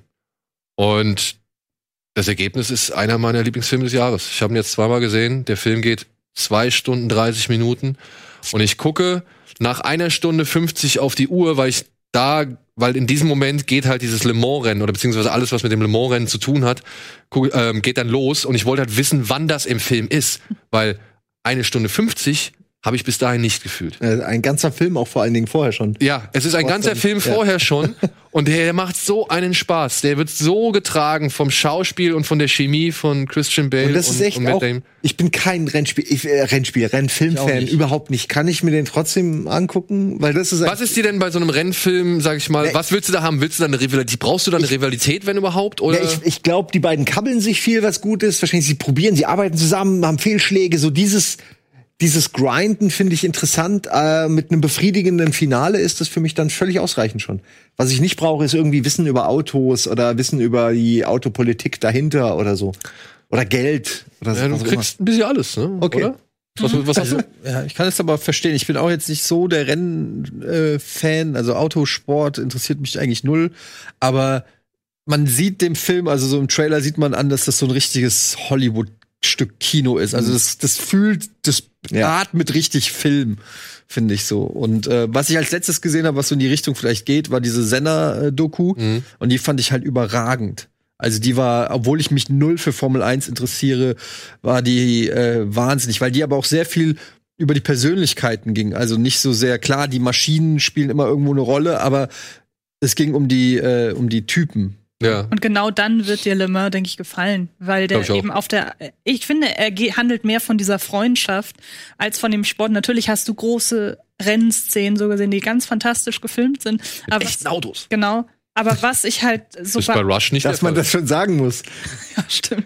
Aber ähm, was ich halt so auch so beeindruckend finde, ist, dass es ja zu einer Dekade im Grunde alles gespielt hat, in der der ganze Rennsport noch nicht zwingend Wettrüsten war, sondern es ging auch darum, wer sitzt da am Steuer. Hm. Und das wird so fantastisch allein schon dadurch aufgenommen, dass du, wenn du dieses Rennen hast, dass wenn du gesagt hast, nach 1,50 geht's los, dann letzte 40 Minuten ist dann ja das Rennen so gesehen. Und da geht's eben, es wird nicht nur gefilmt natürlich von außen, wer führt gerade und so weiter, sondern ist immer wieder, bist du im Cockpit drin, siehst dann, wie dieses Rennen auch den Fahrer Ken Miles gerade beeindruckt äh, oder, oder beeinflusst auch in seinem Denken und so. Dann siehst du wirklich, wie anstrengend das für ihn ist, wenn immer wieder zwischen ihm, dem Lenkrad, den Pedalen, dem Gaspedal, äh, dem, dem Schaltknüppel und so hin und her geschnitten wird. Dann merkst du, was das für eine Anstrengung und für einen Sport äh, war Mhm. in dem Moment. Und dann habe ich in dem Moment auch wieder viel mehr Respekt vor dem Autorennsport an sich. Heute halt nicht mehr wirklich so. Ja. Und ey, das ist wirklich, das ist genau wie du es gesagt hast. Es ist so richtig altes, großes Hollywood-Kino. Es ist gut gemacht, es ist gut gespielt, es nimmt sich Zeit für die Entwicklung. ist überraschend witzig. Es ist überraschend witzig tatsächlich, ja. Und also ich kann es wirklich tatsächlich auch empfehlen, im Original zu schauen, denn äh, allein Christian Bale als Brite ist wirklich. Der ist Brite. Ja, aber er spielt jetzt hier halt nochmal so wirklich bewusst das Britische raus, wo er halt bei Bruce Wayne halt einfach eben nicht den Anschein gemacht hat, Brite zu sein, ist er halt hier der Vollbrite. So, und ja, ey, toller Film. Toller Film, geht Okay, richtig okay, gut okay. durch. Ich bin. Und auch, dass sie da mit echten Karren durch die Gegend fahren, das macht viel aus. Rush, ne? Rush in allen Ehren. Ich fand den echt gut, aber man hat bei Rush halt gemerkt, dass sie halt einfach nicht diese Formel 1 Autos hatten. Oder beziehungsweise da hin und wieder gern getrickst haben. Auch gerade mit diesen exzessiven Nahaufnahmen von irgendwelchen Kolben, die im Motor hin und her stampfen und so.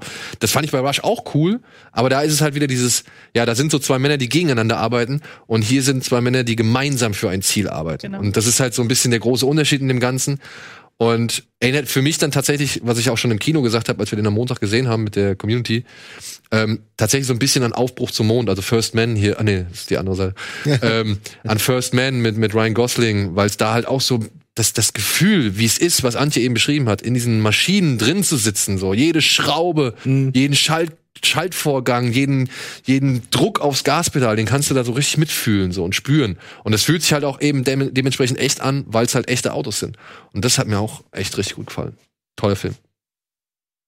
Schrei mich nicht an. Okay. Aber jetzt flüstere ich ganz sanft. Die Irishman. Irishman. Ja. Für zwei Wochen ist es noch soweit. Martin Scorsese bringt seinen, ja, großen Gangsterfilm noch mal kurz auf die Leinwand, bevor er dann bei Netflix landet. Hier geht es um die Geschichte des Iren Frank Sheeran, der durch Zufall in, ja, wie soll man sagen, die Kreise der Cosa Nostra gerät und dort zu einem sehr hohen Mitglied aufsteigt oder beziehungsweise zu einer sehr angesehenen Persönlichkeit. Ja, er streicht die Wände. Er streicht die Wände. Er wird Killer und aber auch, ähm, wie soll man sagen, von, wie, wie, wie sagen sie immer dazu, zu diesen Gewerkschafts, Gewerkschaftsstationen, wie heißt das immer? Diese Nummer, Unit, sie sagen immer Unit 233 und sonst irgendwas, Filiale, so eine Gewerkschaftsfiliale, wird er dann Vorstand zum Beispiel. Und so weiter und so fort. Ich habe das tatsächlich, als ich diesen Film gesehen habe, der wirklich sehr lang ist, der unter anderem zeigt, wie Frank Sheeran und der Gewerkschaftsboss Jimmy Hoffa sich anfreunden, ähm, muss ich tatsächlich öfter mal an Forrest Gump denken. Weil er halt drei oder vier Jahrzehnte der amerikanischen Geschichte aus der Sicht eben dieser Mafiosi schildert und immer wieder mit einfließen lässt. Ja, weil man halt auch so diese ganzen, ja, Kommissionen, die man schon in so vielen anderen Filmen gesehen hat, auch nochmal sieht und immer mal wieder über Nachrichten Geschichte erfährt, Schweinebuchtaktionen, Kennedy und so weiter und so fort. Also das äh, hat mich da doch tatsächlich ein bisschen daran erinnert. Mhm. Wie halt Scorsese so den Werdegang des Landes irgendwie nachzeigt. Aus eben den Hinterzimmern, in denen gemordet, manipuliert, erpresst und geschmiert wird und so weiter und so fort. Mhm. Ich will ihn sehen, aber ich habe ihn leider noch nicht sehen können. Ne? Mhm. Ja, ein toller Film. Diese äh, Jünger-Effekte, Jung-Effekte sollen ganz gut sein, hast du mal gesagt. Sind die okay oder Sie fallen fallen, die auf? so gesehen nicht auf. Nö. Ist doch alles gut. Also sie machen, das Ding ist halt, eh, am Anfang merkt man es natürlich schon ein bisschen. Im Laufe des Films, finde ich, verliert sich das, weil so oft auch zwischen den Zeiten gesprungen wird, dass du manchmal auch gar nicht so richtig so äh, weißt, so ist es jetzt geschminkt, mal ist er alt geschminkt, mal ist es der echte De Niro, mal ist er ein bisschen jünger geschminkt, mal ist er Mm, CGI. okay. Also es sind so viele, du siehst den in so vielen unterschiedlichen Zeiten. Ich würde sogar sagen mehr als vier. Aber ich weiß es nicht so. Aber und und und irgendwann denkst du dir dann gar nicht mehr. Also irgendwann habe ich aufgehört, drüber nachzudenken. Wenn man sich drauf konzentriert, man sieht es halt doch immer ein bisschen. Dieses, aber es ist, es wird schon immer, also es ist nicht Prinzessin Lea an Kenny Valley auf jeden Fall, ne, sondern es ist schon, Also es fällt höchstens manchmal dann auf, wenn man den Eindruck hat, okay, selbst als die noch wirklich in diesem Alter waren, selbst dann waren die nicht so glatt gebügelt, wie sie jetzt sind. So. Ich finde tatsächlich, man merkt es eher an den, an den Körperbewegungen.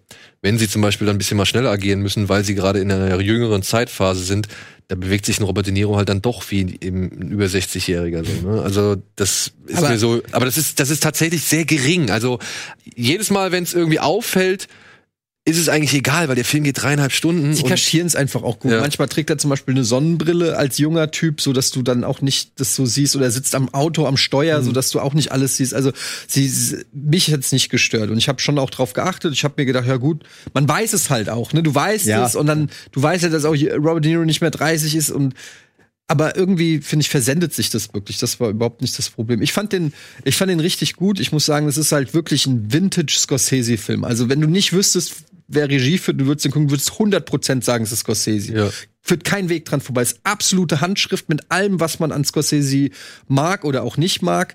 Ähm, das Einzige, was ich dem Film, was ihn so ein bisschen, also was ihn nicht zu einem ganz so großen Meisterwerk macht, wie vielleicht ein Goodfellas oder ein Casino oder so, ist einfach, die Thematik ist ein bisschen trockener, finde ich. Also dieses ganze Gewerkschaftsthema um Jimmy Hoffa und diese ganze polit politischen ähm, Sachen, das ist gerade im Mittelteil manchmal ein bisschen zäh.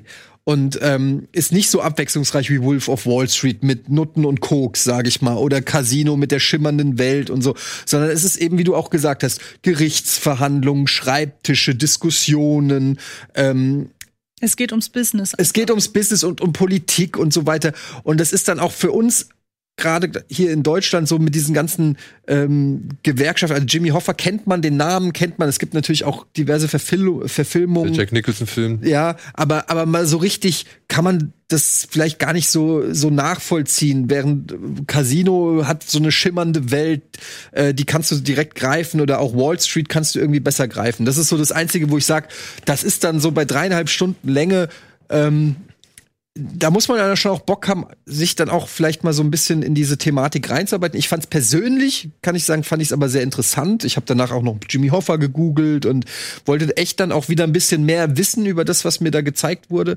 Ähm, aber für mich lebt der Film natürlich äh, von dem Ensemble, also von den Schauspielern. Und da bin ich einfach aber auch befangen. Da sind einfach fünf meiner Lieblingsschauspieler so ungefähr in einem Film. Und die bieten noch mal, finde ich, das, wofür sie bekannt geworden sind. Das ist nicht so ein abgehalftete Robert De Niro Komödie, wo du denkst, warum macht er denn sowas? Sondern das ist wirklich ein De Niro in Bestform, ein Pacino. Ey, der Typ stiehlt fast allen die Show meiner Meinung nach, weil der so lustig ist und so als Jimmy Hoffa. Ich habe mich auf jede fucking Szene gefreut, wo, wo er kommt, weil der so einen krassen so eine krasse Persönlichkeit verkörpert. Also du, du, endlich hat er mal wieder eine Rolle, wo der, wo der was sagen kann, wo der mal jemand sein kann. So ähm, Joe Pesci spielt überragend, auch wenn er gar nicht so viel auftritt. Aber wenn er da ist, die die Screenpräsenz von dem, ja. Und dann sind noch bis in die Nebenrollen sind irgendwie alte ähm, Weggefährten. äh, Weggefährten aus der Scorsese-Zeit äh, zu sehen, die du irgendwann schon mal gesehen hast, die alle irgendwie, wo du dich freust, die zu sehen alles ist handwerklich so richtig schön äh, gemacht irgendwie. Der Film hat dadurch, dass er dreieinhalb Stunden äh, halt auch geht, Zeit. Szenen dauern halt auch mal lange, klar. Aber auf der anderen Seite kannst du auch so richtig eintauchen. Ähm, also ich, ich, mir hat der richtig Spaß gemacht. Ich glaube aber, dass der vielleicht gar nicht so schlecht ist, wenn man den bei, bei Netflix guckt, weil du dann auch mal auf Pause drücken kannst, mal aufs Klo gehen kannst, vielleicht auch mal sagen kannst, ich esse jetzt mal was und gucke eine halbe Stunde weiter. Ja, fast eine Miniserie. Also. Ja, das habe ich auch gesagt. Das wäre eigentlich, hätte das so eine HBO-Miniserie werden können. Ich glaube einfach, Scorsese ist einfach ein Filmmacher. Der Ja. hat keinen Bock auf Ja, Serien. genau. Aber das hat gestunken nach Serie eigentlich, ja. Also da dreieinhalb Stunden im Kino verlangt einem da schon auch ein Ja, bisschen der hat wahrscheinlich auch nicht Bock. Du musst ja dann auch Sachen neu strukturieren. Die brauchen dann irgendwie in sich noch geschlossene Anfänge und Enden. Und das macht ja dann so eine Filmidee auch vielleicht kaputt. Ähm, ist interessant, ja. Also ich, ich gucke mir auf jeden Fall an, auch wenn das null, null, mich null interessiert vom Thema her. Ich gucke es mir auf jeden Fall an. Hat mich Einfach aber auch am Anfang auch gerade nach den Trailern habe ich gedacht so Jimmy Hoffa und diese ganzen Gewerkschafts- und politischen Sachen ist dann da wirklich auch Gangsterkram und und der ganze Spaß und ja, aber das ist alles dabei. Der ist teilweise wirklich super lustig. Es gibt wirklich richtig gute Szenen. Er ist teilweise brutal. Er, er hat äh, Teil also wir- wirklich auch gute Szenen. Er hat auch Längen. Ich würde also es würde lügen, wenn ich sagen würde, dass er nicht auch Längen hat, aber ich nehme ich nehme die halt im Kauf, so wie es war einmal in Amerika hat für mich auch Längen. So, weißt du, das ist für mich schon so ein vergleichbarer Epos über mehrere Generationen. Klar ist das auch irgendwo mal, äh, ist halt nicht 90 Minuten, Anfang, Mitte, Höhepunkt, Ende. So ist es halt nicht aufgebaut. Aber für mich hat es funktioniert. Ähm, und äh, ich kann den nur empfehlen, wenn man auch nur ein bisschen was für so Filme wie Goodfellas oder es war einmal Amerika oder Forrest Gump gut. Forrest Gump ist jetzt, ich weiß, was du meinst mit dem Generationsüberspann, aber Forrest Gump ist natürlich schon noch mal Nee, mir geht's nicht um das, was Forrest Gump so als, als an Aura kreiert, Ja. sondern mir geht's einfach nur darum, dass da halt der eine Mann ist, aus dessen Perspektive das alles gezeigt wird, die Mondlandung und, und was weiß ich so. Und hier hast du halt die Gangster, die halt tatsächlich auch gar nicht so unbeteiligt sind an gewissen Ent Entwicklungen und die das halt über Jahre hinweg verfolgen und sogar beeinflussen. So. Was ich halt auch noch interessant finde, neben dem Ensemble und der ganzen Thematik mit der Politik, ist halt auch dann sozusagen das traurige Schicksal des Frank Sheeran, ohne jetzt schon zu viel verraten zu wollen, aber die familiäre Geschichte von ihm und so und wie der Film dann halt auch endet und so, das hat dann schon so ein bisschen mich auch an der an der Pate erinnert, so wo du sagst, okay, da ist dieser Mann, dieser Patriarch, der irgendwie äh, voll in dieser Mafia-Geschichte aufgeht, ähm, aber zu welchen Kosten irgendwie? Und diese, diese, diese Rechnung kriegt er aber halt erst spät. Aber da ist es dann halt auch schon zuspielen. So ist es ja auch bei, bei der Pate, wenn halt irgendwie Mhm. äh, er alleine auf seinem Gartenstuhl irgendwie zusammensackt und kein Schwein ist da, weil, warum? Auch, Und die Orange wird wieder ja, dreckig. Und, äh, genau. Und äh, insofern, so, das fand ich, fand ich halt auch noch mal eine ganz, ganz nette Komponente, die man aber vielleicht hätte auch noch ein bisschen mehr rausarbeiten sollen. Ich glaube, äh, weiß nicht, ob ne, ha- äh, hat irgendeine Frau eine Sprechrolle in dem Film? Selbst seine Tochter Anna Paquin, äh, bekannt aus hier True Blood X-Men. und X-Men, ich glaube, die sagt einen Satz einmal, why? Ja, ne, die sagt einen Satz, oder? Ich weiß es Why nicht. Daddy oder so. Ja, die sagt halt einen Satz und das war's. Ansonsten hat sie aber, das macht sie ganz echt gut. Ansonsten sprechen ihre Blicke eigentlich Wollte alles. ich gerade sagen, sie kann sehr, sehr starren gucken. Ja. Sehr enttäuscht gucken von ihrem Vater. Ja. Und sehr verurteilend einfach. ja. Was hast du denn?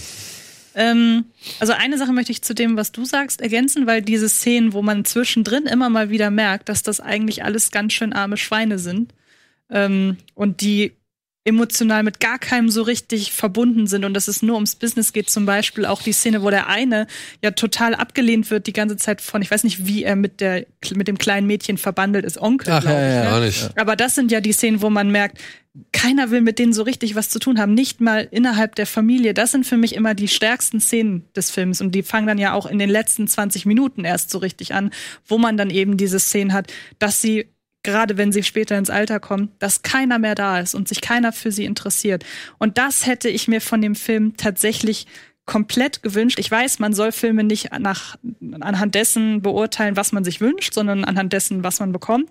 Aber da muss ich sagen, unabhängig davon, dass er in der ersten Stunde wirklich sehr unterhaltsam ist, dadurch, dass der Film auch überraschend lustig ist zwischendrin, ähm, bietet er für mich einfach nicht genug Neues tatsächlich. Und ich glaube, da muss man einfach persönlich sehr gewillt sein, sich mit diesem sehr trockenen Mafia-Business abzugeben um dann halt nicht geistig zwischendurch auszusteigen, weil da muss ich tatsächlich sagen, da wird dem Film meiner Ansicht nach ein bisschen zum Verhängnis, was Scorsese wahrscheinlich super gefunden hat, nämlich, dass er bei Netflix machen durfte, was er wollte. Und dass der Film hier eben dreieinhalb Stunden geht und dass da nicht vorher noch mal jemand drauf geguckt hat und ihm gesagt hat, also vielleicht solltest du da zwei Minuten wegnehmen und da mal fünf Minuten. Und klar, wenn man sowieso in der Welt drin ist, und das hat ja bei dir offenbar super funktioniert, dann kann man sich da super drin fallen lassen. Dann will man wahrscheinlich jede Minute irgendwie aufsaugen. Aber für mich war der, war nach einer Stunde und dann bis etwa 20, 25 Minuten vor Schluss bestand der Film für mich aus Leerlauf. Ich kann immer noch sagen, wie ihr das angeht in dem Moment thematisch, dieses sehr trockene, dieses dieses redu diese reduzierte Coolness, die er, die Scorsese ja normalerweise frönt, das ist ein super Ansatz. Aber man muss da wirklich richtig, richtig Bock drauf haben. Und da sage ich dann ehrlich, ich kann den Film super dafür respektieren, was er ist, aber er ist definitiv nicht für mich gemacht. Und hätte der Film angefangen, wo er eigentlich endet, nämlich in dem Punkt, wo er jetzt auf komplette Demaskierung setzt und komplett sagt so, und ich zeig dir jetzt, was passiert, wenn die ganzen Hochzeiten der Mafia vorbei sind, dann hätte ich gesagt, das ist mal ein richtig neuer Ansatz und da gehe ich mit. Aber so ist es für gerade für Fans sicherlich ein super spannendes Best of Scorsese. Aber da muss ich sagen, da bin ich persönlich leider raus. Ja. Und ähm, unabhängig auch ungeachtet der wirklich sehr detailgetreuen Ausstattung, das sieht alles aus. Der Film hätte auch wirklich damals, weiß nicht, der hätte in den 70ern hätte der auch erscheinen können. Wüsst, könnte ich jetzt, äh, der, wenn man mir sagt, der Film stammt aus den 70ern, würde ich sagen, ja gut, glaube ich dir. Ähm, die ähm, diese, diese, das, diese Technik, mit der sie die verjüngt haben, ich muss sagen, das stimmt, was, was Eddie gesagt hat, das wissen sie super zu kaschieren, gerade dadurch, dass sie eben durch die Zeit springen so viel. Also in dem Moment, wo man vielleicht nach fünf Minuten denkt, so jetzt könnte es mir langsam auffallen, da ist er ja dann wieder schon woanders. Also da hat man gar nicht die Gelegenheit, sich da wirklich viele Gedanken drüber zu machen. Wie gesagt, das Einzige, wo ich manchmal sage, manchmal sehen die Leute wirklich verjüngt besser aus, als sie in Realität zu der Zeit aussahen. Das ist mir gerade bei Al Pacino sehr oft aufgefallen. Aber geschenkt. Das, das ist ja auch eine, ein eigener Kosmos, der da kreiert wird. Also dann, dann ist es so. Ähm, ich glaube, vielleicht das, was Eddie gesagt hat, vielleicht hat man dieses Sitzfleisch, das man aufbringen muss. Vielleicht merkt man das wirklich nicht so, wenn man zu Hause ist und wirklich dann Pause machen kann, wobei ich mir dann auch wiederum nicht vorstellen kann, dass Scorsese das so beabsichtigt hat. Ich glaube schon, der hätte sich sehr gefreut, wenn das ein ganz, wenn er von einem großen Hollywood-Studio Geld bekommen hätte, hatte aber aufgrund seiner Vision nicht und ich ehrlich gesagt kann ich es verstehen. Ich kann mir schon vorstellen, dass es ein sehr risikobehaftetes Projekt wäre, so wie er es jetzt hier vorlegt. Ich bin auch Aber- gespannt, wie also aussagekräftig diese zwei Wochen im Kino sind. So. Also ich meine, ja du wirst von Netflix wahrscheinlich, vielleicht kriegst du Zahlen, vielleicht wirst du aber auch nie wieder was hören, was der Ja. Film tatsächlich für ein Interesse hervorgerufen hat. Ich kann mir schon vorstellen, dass der gerade, wenn er auf Netflix rauskommt, ein gewisses Interesse, äh, Interesse generiert. Hm. Aber ob man da irgendwie dann, äh, sag ich mal, Infos Wenn- zu bekommen. Wenn in drei Monaten mit Adam Sandler ein neuer Mafia-Film rauskommt, weißt du, Genau, ist genau. ganz gut gewesen. Ich habe ja bei Netflix manchmal eh den Eindruck, das sind natürlich Prestigeprojekte, die sie sich an Land ziehen. Und das sind Ja. keine Projekte, die Netflix sich holt, weil Netflix. Ist auch kein Filme Zufall, geil dass das gerade jetzt kommt, äh, und genau wie Witcher, wo Disney Plus an Start geht. Ja, ja, also klar. da ist natürlich schon auch jetzt ein Kampf entstanden, wo es um die Gunst. Haben die nicht jetzt mit Nickelodeon sich zusammengebracht? Das ist, glaube ich, jetzt der Plan, ne? Ja, und ich meine, das ist ja alles klar. Die formieren sich jetzt zusammen gegen Disney. Ist ja auch richtig. Ja, ich glaube, ich stehe ein bisschen zwischen euch, was, was Irishman angeht. Denn ähm, ich muss schon sagen, Scorsese macht hier echt doch was ziemlich Neues, was er halt sonst nicht macht. Das ist aber leider das Problem, was du beschrieben hast. Das wirkt sich halt sehr stark auf den Die Unterhaltungsfaktor dieses Reduktion Films. der Coolness. So. Genau, weil es ist halt alles nicht mehr cool. Es ist nicht mehr cool. Der Film beginnt mit einer wundervollen Reminiszenz an Goodfellas, wo ja diese, dieser Gang in die, durch die Küche, in den Nachtclub direkt vor die Bühne, Ja. das ist ja so, das ist ja so der, der, der, die absolute, weiß ich nicht, die, die perfekte Verbilderung oder Bebilderung von Macht. Weißt du, er kommt da rein, da vorne stehen die Leute an, er muss nicht reingehen, also muss er sich nicht anstellen, er geht einfach dran vorbei, drückt jedem einen Zwanni in die Hand, alles cool, bla bla, und ah, hier, deiner Frau geht's gut, ja, alles klar, schick ihr von mir ein paar Blumen und sonst irgendwas. Und dann sitzt er da, da vorne und hier schwenkt die Kamera halt einfach so genauso elegant durch ein Altersheim, wo halt irgendwelche Rollatoren durch die Gegend geschoben werden, Pillen irgendwie benutzt werden und so. Und es ist halt so schon direkt am Anfang an klar, der Glamour von damals ist vorbei. Und Scorsese wird ja halt gerne mal vorgeworfen, das hatte ich Antje schon gesagt, als wir den Film gesehen haben, dass er die Party immer lieber mitfeiert, anstatt sie zu verderben. So wie zum Beispiel bei Wolf of Wall Street. Weil der ist ja Vollgas, Vollgas, Vollgas. Und auch, Aber da passt es auch verdammt noch ja, ja. gut. Und auch bei Casino, ne? Es ist alles wirklich, was Eddie gesagt hat. Es ist alles viel schillernder und schillernder und, und, und äh, viel reißerischer und fast pace und ein Song nach dem anderen. Und hier ist es halt In nicht. dem Moment fühlt sich ja vielleicht auch so an, also für die Ja. Figuren. Also ja, aber hier ist es halt nicht so. Hier ist es halt wirklich trocken, unerbittlich und halt am Ende halt auch unversöhnlich. Das, Das, mag was ich ich aber. sagte bezüglich, dass er dasselbe macht oder dass er nichts Neues macht, bezog sich auch eher auf die Thematik. Also dieses, und damit meine ich nicht ausschließlich Mafia, sondern er dekonstruiert einfach gerne Macht oder er erklärt, dekonstruiert vielleicht nicht, aber er erklärt, wie Macht aufgebaut ist zwischen verschiedenen Personen, zwischen verschiedenen Institutionen. Und das ist ja doch dann wirklich das, was er hier wieder macht. So. Ja, aber er macht's halt nicht mit demselben Glamour, mit demselben Reizfaktor, mit demselben, mit derselben, weiß ich nicht, mit der fesselnden Energie, sage ich jetzt mal, mit der er es halt früher so oft gemacht hat. Weil tatsächlich ist fast alles hier schnell, zack, zack erledigt und fühlt sich halt auch in seiner Kürze, also wenn man irgendwelche Aktionen sieht, fühlt sich in seiner Kürze auch genau dann so widerlich an, wie es halt auch widerlich sein soll. Das hat mir halt echt dann ganz gut gefallen. Und ich habe auch verstanden, dass er sich die Zeit gönnt, um halt diese Beziehung zwischen ähm, Jimmy Hoffa und, und Frank irgendwie aufzubauen, also zwischen Al Pacino und Robert De Niro, um halt zu zeigen, wie gravierend das alles ist, woraufhin das später führt. Aber ja, und das ist dann halt auch das, wo ich dann sage, zwischendurch saß ich da und denk mir so, um was geht's hier eigentlich? In was für einem Film bin ich jetzt hier eigentlich noch mal? Ah, warte mal, das war doch eigentlich der Film über den irischen Killer, der da in der Mafia irgendwie äh, groß hochgekommen ist. Und jetzt gucke ich mir die ganze Zeit irgendwelche Gewerkschaftsgedöns-Geschichten Das hast du an. aber bei vielen solchen e e Epen. Ja, aber ich muss sagen, dadurch, dass du, wie, wie du auch schon an, angemerkt hast, dadurch, dass du halt wirklich ein paar Szenen hast, die einfach länger stehen bleiben. Allein dieses blöde Gespräch über die Entschuldigung, wer wem eine Entschuldigung schuldet und so weiter und so fort. Weißt du, was ich meine? Was so ewig lang ging. Und Ja, das ist doch eine Mega-Szene. es ist auch eine Megaszene, aber es gibt halt von diesen Megaszenen oder von diesen Szenen gibt's halt mehrere und die halt dann aneinandergereiht sind halt schon ein ganzes, also ein richtiges Volumen innerhalb dieses Films, was sich dann so ein bisschen eigentlich aus der eigentlichen Geschichte, die Robert De Niro irgendwann mal anfängt zu erzählen, ein bisschen rausreißt oder zumindest mich ein bisschen rausgerissen hat. So, wo ich halt einfach mich ein bisschen verloren gefühlt habe innerhalb dieser drei Stunden. Irgendwann war ich dann wieder drin und spätestens bei der Autofahrt mit dem Fisch oder wo es um den Fisch ging, da war ich dann voll drin. So, weißt du, was ich meine? Also das ist so, ich habe mich zwischendurch ein bisschen verloren gefühlt, ganz einfach. Eben Ja. weil es halt auch eine Menge Holz ist, die da präsentiert Das wird. kann ich verstehen, klar. Es sind ja alleine wie viele Namen und, und Es wird ja auch nicht mal gesagt, wenn die Zeit wechselt. Ne? Du, die Zeit erkennst du nur den Wechsel anhand dadurch, dass die Leute jünger sind oder nicht. Und manchmal hast du echt so Probleme. Sag mal, welches Jahr ist es jetzt? Zehn Jahre sind wir weiter oder so? Also da wird dann nicht eingeblendet 1967, sondern es ist einfach Schnitt und du bist wieder, du merkst, okay, Robert De Niro ist wieder ein bisschen älter. Ja. Also der verlangt einem schon viel ab, man muss sich konzentrieren und so weiter, aber ich, ich glaube, das ist ein Film, der einen dafür auch belohnt und gerade wenn du ihn dann auch noch ein zweites oder ein drittes Mal guckst und wieder andere, an anderen Stellen vielleicht mehr Konzentration hast und wieder was mehr mitnimmst. Und diese Szenen, die du beschreibst, das ist halt so, manchmal zoomt der halt so rein. Weißt du, der erzählt eine riesengroße Geschichte und manchmal nimmt er sich das Recht äh, raus, so ich zoome jetzt mal in diese Szene, wie Frank jemanden kennengelernt hat oder wie Frank jemanden getötet hat oder so. Da zoomt er dann so rein und dann kriegst du da ein bisschen Details und dann zoomt er wieder raus und schwenkt wieder wo einen anderen auf den Zeitstrahl und schwenkt da wieder rein. Ja. Und ähm, das ist, ist, ist halt wirklich auch anspruchsvoll. Aber ganz ehrlich, ey, ich bin so froh, dass so ein Film mal wieder kommt. Ey, also bei äh, da, da, da bin ich echt einfach happy. Das ist äh, nicht perfekt, sicherlich nicht perfekt, sage ich auch. Äh, es ist auch, der ist nicht besser als Casino, der ist nicht besser Nee. als Goodfellas, aber das sind auch Meisterwerke meiner Meinung nach. Das sind mit die besten Filme, die es gibt. Und er ist schon fucking gut und er holt das Beste aus Robert De Niro und Al Pacino raus seit weiß ich nicht wie vielen Jahren. Und allein De Niro und Al Pacino mal wieder zu sehen und zwar nicht nur in einer Szene, sondern ständig. Es gibt keinen Film, wo die beiden so viel miteinander zu tun haben. Ja, der zweitmeiste Film ist Heat, glaube ich, oder ne, dieser Gangsterfilm, der auch scheiße ist mit 50 Cent. Wie heißt der? Ach ja, ach ja. den man schon vergessen Ja. hat. Also das ist wirklich was, das macht richtig Bock 15 und auch Minutes?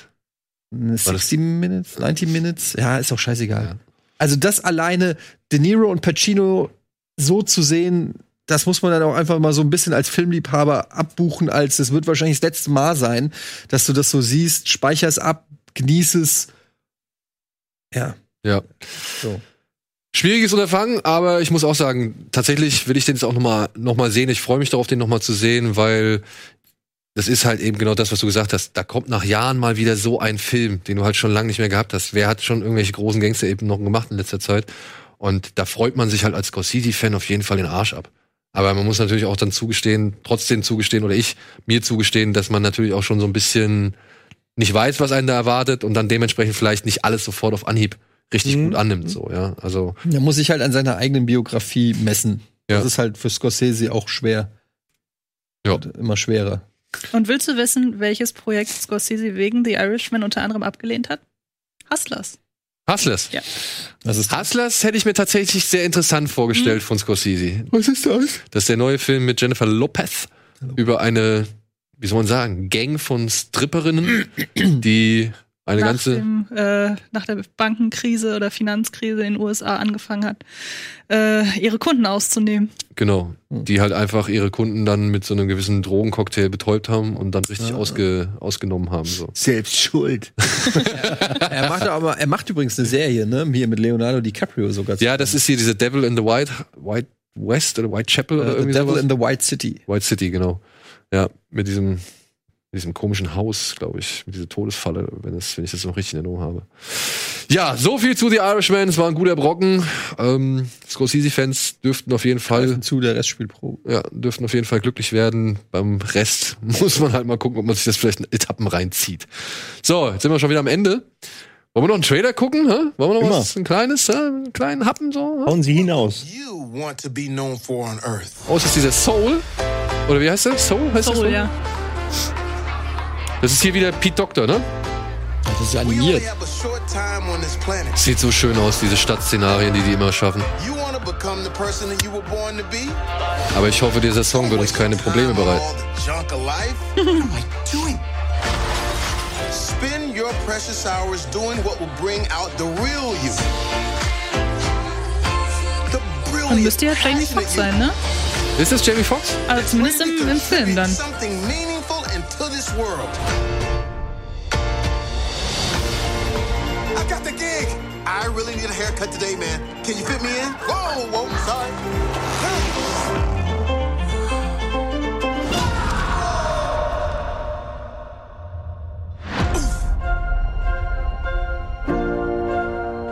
What? Okay, er ist tot. Nicht schlecht.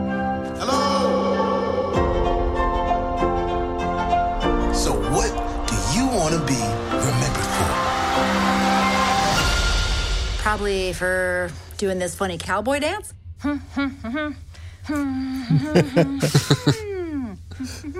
Great.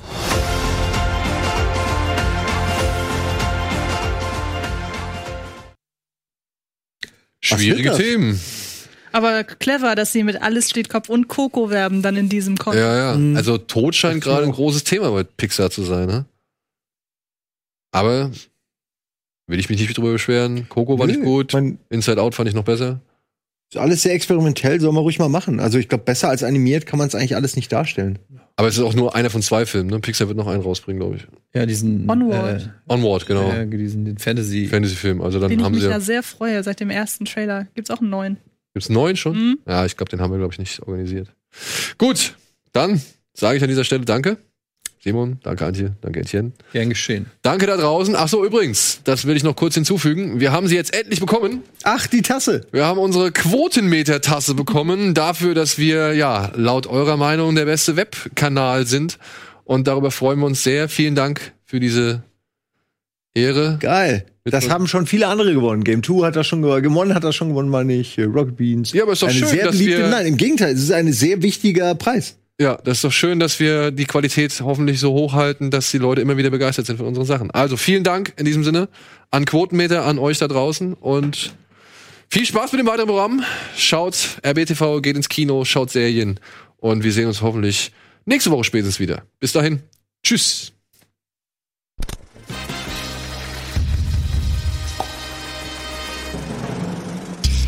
Diese Sendung kannst du als Video schauen und als Podcast hören. Mehr Infos unter rbtv.to/kinoplus.